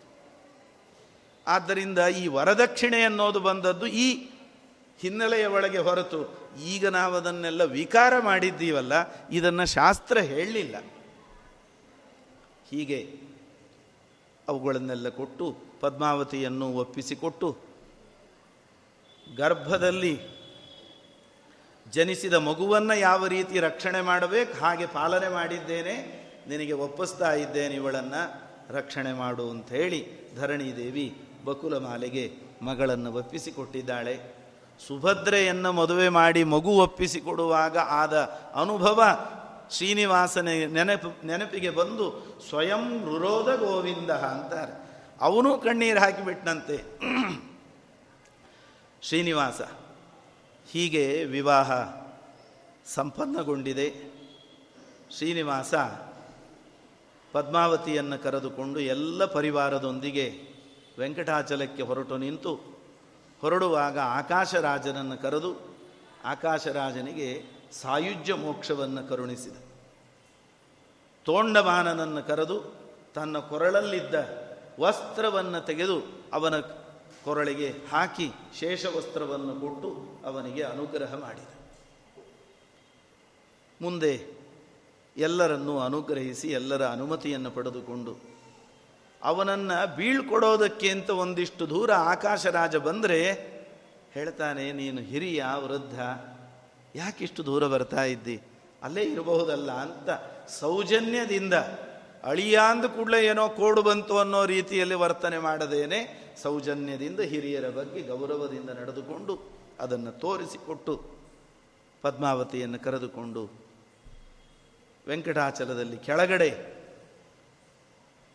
ಅಗಸ್ತ್ಯರ ಆಶ್ರಮಕ್ಕೆ ಬಂದು ಸೇರಿದ ದೇವತೆಗಳಿಗೆಲ್ಲ ಏನೇನು ಉಡುಗೊರೆಗಳನ್ನು ಕೊಟ್ಟು ಕಳಿಸಬೇಕು ಕೊಟ್ಟು ಅವರನ್ನು ಅವರವರ ಲೋಕಕ್ಕೆ ಕಳುಹಿಸಿಕೊಟ್ಟ ಅಂತ ಶತಾನಂದ ಮಹರ್ಷಿಗಳು ಜನಕರಾಜನಿಗೆ ವರ್ಣನೆ ಮಾಡಿ ಯಾರು ಈ ಶ್ರೀನಿವಾಸ ಕಲ್ಯಾಣವನ್ನು ಶ್ರದ್ಧೆಯಿಂದ ಶ್ರವಣ ಮಾಡ್ತಾರೆ, ಮನೆಯಲ್ಲಿ ಕಲ್ಯಾಣೋತ್ಸವವನ್ನು ಮಾಡುತ್ತಾರೆ ತಸ್ಯೋತ್ಸವೋ ಭವೇತ್ತೇಷಾಂ ಶ್ರೀನಿವಾಸ ಪ್ರಸಾದತಃ ಅಂತ ಅವರಿಗೂ ಮನೆಯಲ್ಲಿ ಕಲ್ಯಾಣ ಮಹೋತ್ಸವ ಶೀಘ್ರದಲ್ಲಿ ಕೈಗೂಡುತ್ತದೆ. ಉತ್ತಮವಾದಂತಹ ಸಂಬಂಧ ಅದು ಅವರಿಗೆ ಒದಗಿ ಬರುತ್ತದೆ ಅಂತ ಫಲಶ್ರುತಿಯನ್ನು ವರ್ಣಿಸಿದ್ದಾರೆ. ಇದರ ಶ್ರವಣದ ಪ್ರಭಾವದಿಂದಲೇ ಜನಕರಾಜ ತನ್ನ ನಾಲ್ಕು ಜನ ಹೆಣ್ಣು ಮಕ್ಕಳನ್ನು ಅವರ ಅಪೇಕ್ಷೆಯಂತೆ ಒಂದೇ ಮನೆಗೆ ಸೊಸೆಯಂದರನ್ನಾಗಿ ಸೇರಿಸೋದಕ್ಕೆ ಸಾಧ್ಯ ಆಯಿತು ಅಂತ ಇದರ ಫಲವನ್ನು ವರ್ಣನೆ ಮಾಡಿದ್ದಾರೆ.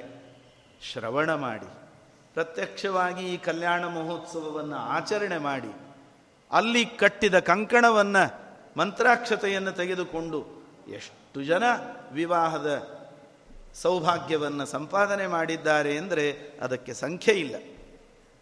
ಅಂತಹ ಒಂದು ಕಲ್ಯಾಣದ ಚರಿತ್ರೆಯನ್ನು ಸ್ಕಂದ ಭವಿಷ್ಯೋತ್ತರ ಪುರಾಣ ನಮ್ಮ ಮುಂದೆ ಪ್ರಸ್ತುತಪಡಿಸಿದೆ. ಈ ಹತ್ತು ದಿನಗಳಲ್ಲಿ ವ್ಯಾಸರಾಯರ ಮಠದಲ್ಲಿ ವ್ಯಾಸರಾಜರು, ರಾಘವೇಂದ್ರ ಸ್ವಾಮಿಗಳು ಹಾಗೂ ಯಾವ ಶ್ರೀನಿವಾಸನ ಕಥೆ ಹೇಳ್ತಾ ಇದ್ದೀವಿ, ಆ ಶ್ರೀನಿವಾಸನ ಪಾವನವಾದಂತಹ ಸನ್ನಿಧಾನದಲ್ಲಿ ಎಲ್ಲ ಸಾತ್ವಿಕ ಶ್ರೋತೃಗಳ ಮುಂದೆ ಯಥಾಮತಿ, ಯಥಾಶಕ್ತಿ ಈ ವೆಂಕಟಾಚಲ ಮಾಹಾತ್ಮ್ಯವನ್ನು ಪ್ರವ, ಪ್ರವಚನ ಮಾಡುವ ಈ ವಾಗ್ಯಜ್ಞದಲ್ಲಿ ಪಾಲ್ಗೊಳ್ಳುವಂತಹ ಒಂದು ಸುಯೋಗ ದೊರೆತಿದೆ. ಹರಿವಾಯುಗುರುಗಳ ಅನುಗ್ರಹ, ಟೀಕಾಕೃತ್ಪಾದಾದಿ ಸಮಸ್ತ ಗುರುಗಳ, ವ್ಯಾಸತ್ರಯಾದಿ ಅದ್ಭುತವಾದ ಗ್ರಂಥಗಳನ್ನು ರಚನೆ ಮಾಡಿದ ವ್ಯಾಸರಾಜರು, ಆ ಪರಂಪರೆಯಲ್ಲಿ ಬಂದ ಮಹಾನುಭಾವರಾದ ಅಧುನಾ ಪೀಠದಲ್ಲಿ ವಿರಾಜಮಾನರಾದ ಗುರುಗಳಾಗಿರತಕ್ಕ ಪೂರ್ವಾಶ್ರಮದಲ್ಲಿ ನಮಗೆ ಪಾಠ ಚಿಂತನೆಯನ್ನು ಹೇಳಿದವರು ಪರಮ ಪೂಜ್ಯ ವಿದ್ಯಾಶ್ರೀಷ ತೀರ್ಥ ಶ್ರೀಪಾದಂಗಳವರ ಅನುಗ್ರಹ. ನಮ್ಮ ಕುಲಗುರುಗಳಾಗಿರತಕ್ಕಂತಹ ಶ್ರೀಮದ್ ಉತ್ತರಾದಿ ಮಠಾಧೀಶರಾದ ಪರಮಪೂಜ್ಯ ಶ್ರೀ ಸತ್ಯಾತ್ಮತೀರ್ಥ ಶ್ರೀಪಾದಂಗಳವರ ಅನುಗ್ರಹ.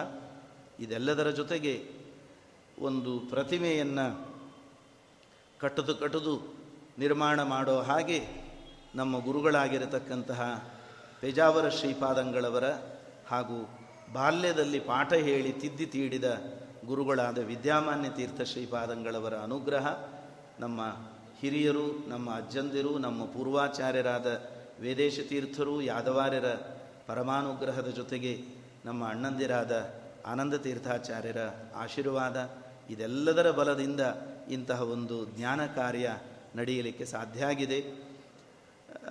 ಇಲ್ಲಿಯ ಮಠದ ಅಧಿಕಾರಿಗಳು, ವ್ಯವಸ್ಥಾಪಕರು, ಅರ್ಚಕರು, ವಿಜೇಂದ್ರ ಅವರು, ರಘುತ್ತಮಾಚಾರ್ಯರು, ಎಲ್ಲರೂ ಕೂಡ ವಿಶೇಷವಾದ ಅಭಿಮಾನದಿಂದ ಈ ಕಾರ್ಯದಲ್ಲಿ ನಮ್ಮನ್ನು ಪ್ರೇರಿಸಿದ್ದಾರೆ.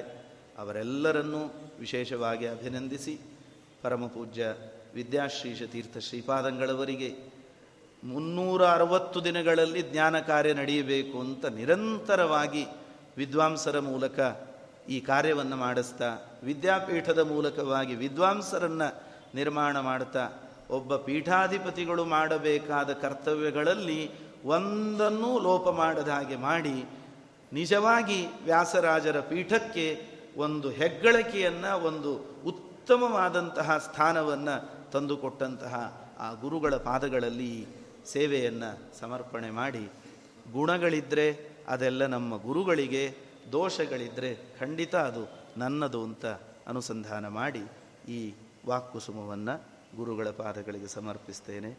ಅಕ್ಷಯಂ ಕರ್ಮ, ಯಸ್ಮಿನ್ ಪರೇ ಸ್ವರ್ಪಿತಂ ಪ್ರಕ್ಷಯಂ ಯಾಂತಿ ದುಃಖಾನಿ ಅನ್ನಾಮತಃ ಅಕ್ಷರೋ ಯೋಜರ ಸರ್ವದೈವಾಮೃತ, ಕುಕ್ಷಿಗಮ್ಯಸ್ಯ ವಿಶ್ವಂ ಸದಾಜಾದಿಕಂ ಪ್ರೀಣಯಾಮೋ ವಾಸುದೇವಂ, ದೇವತಾಮಂಡಲ ಖಂಡಮಂಡಲಂ.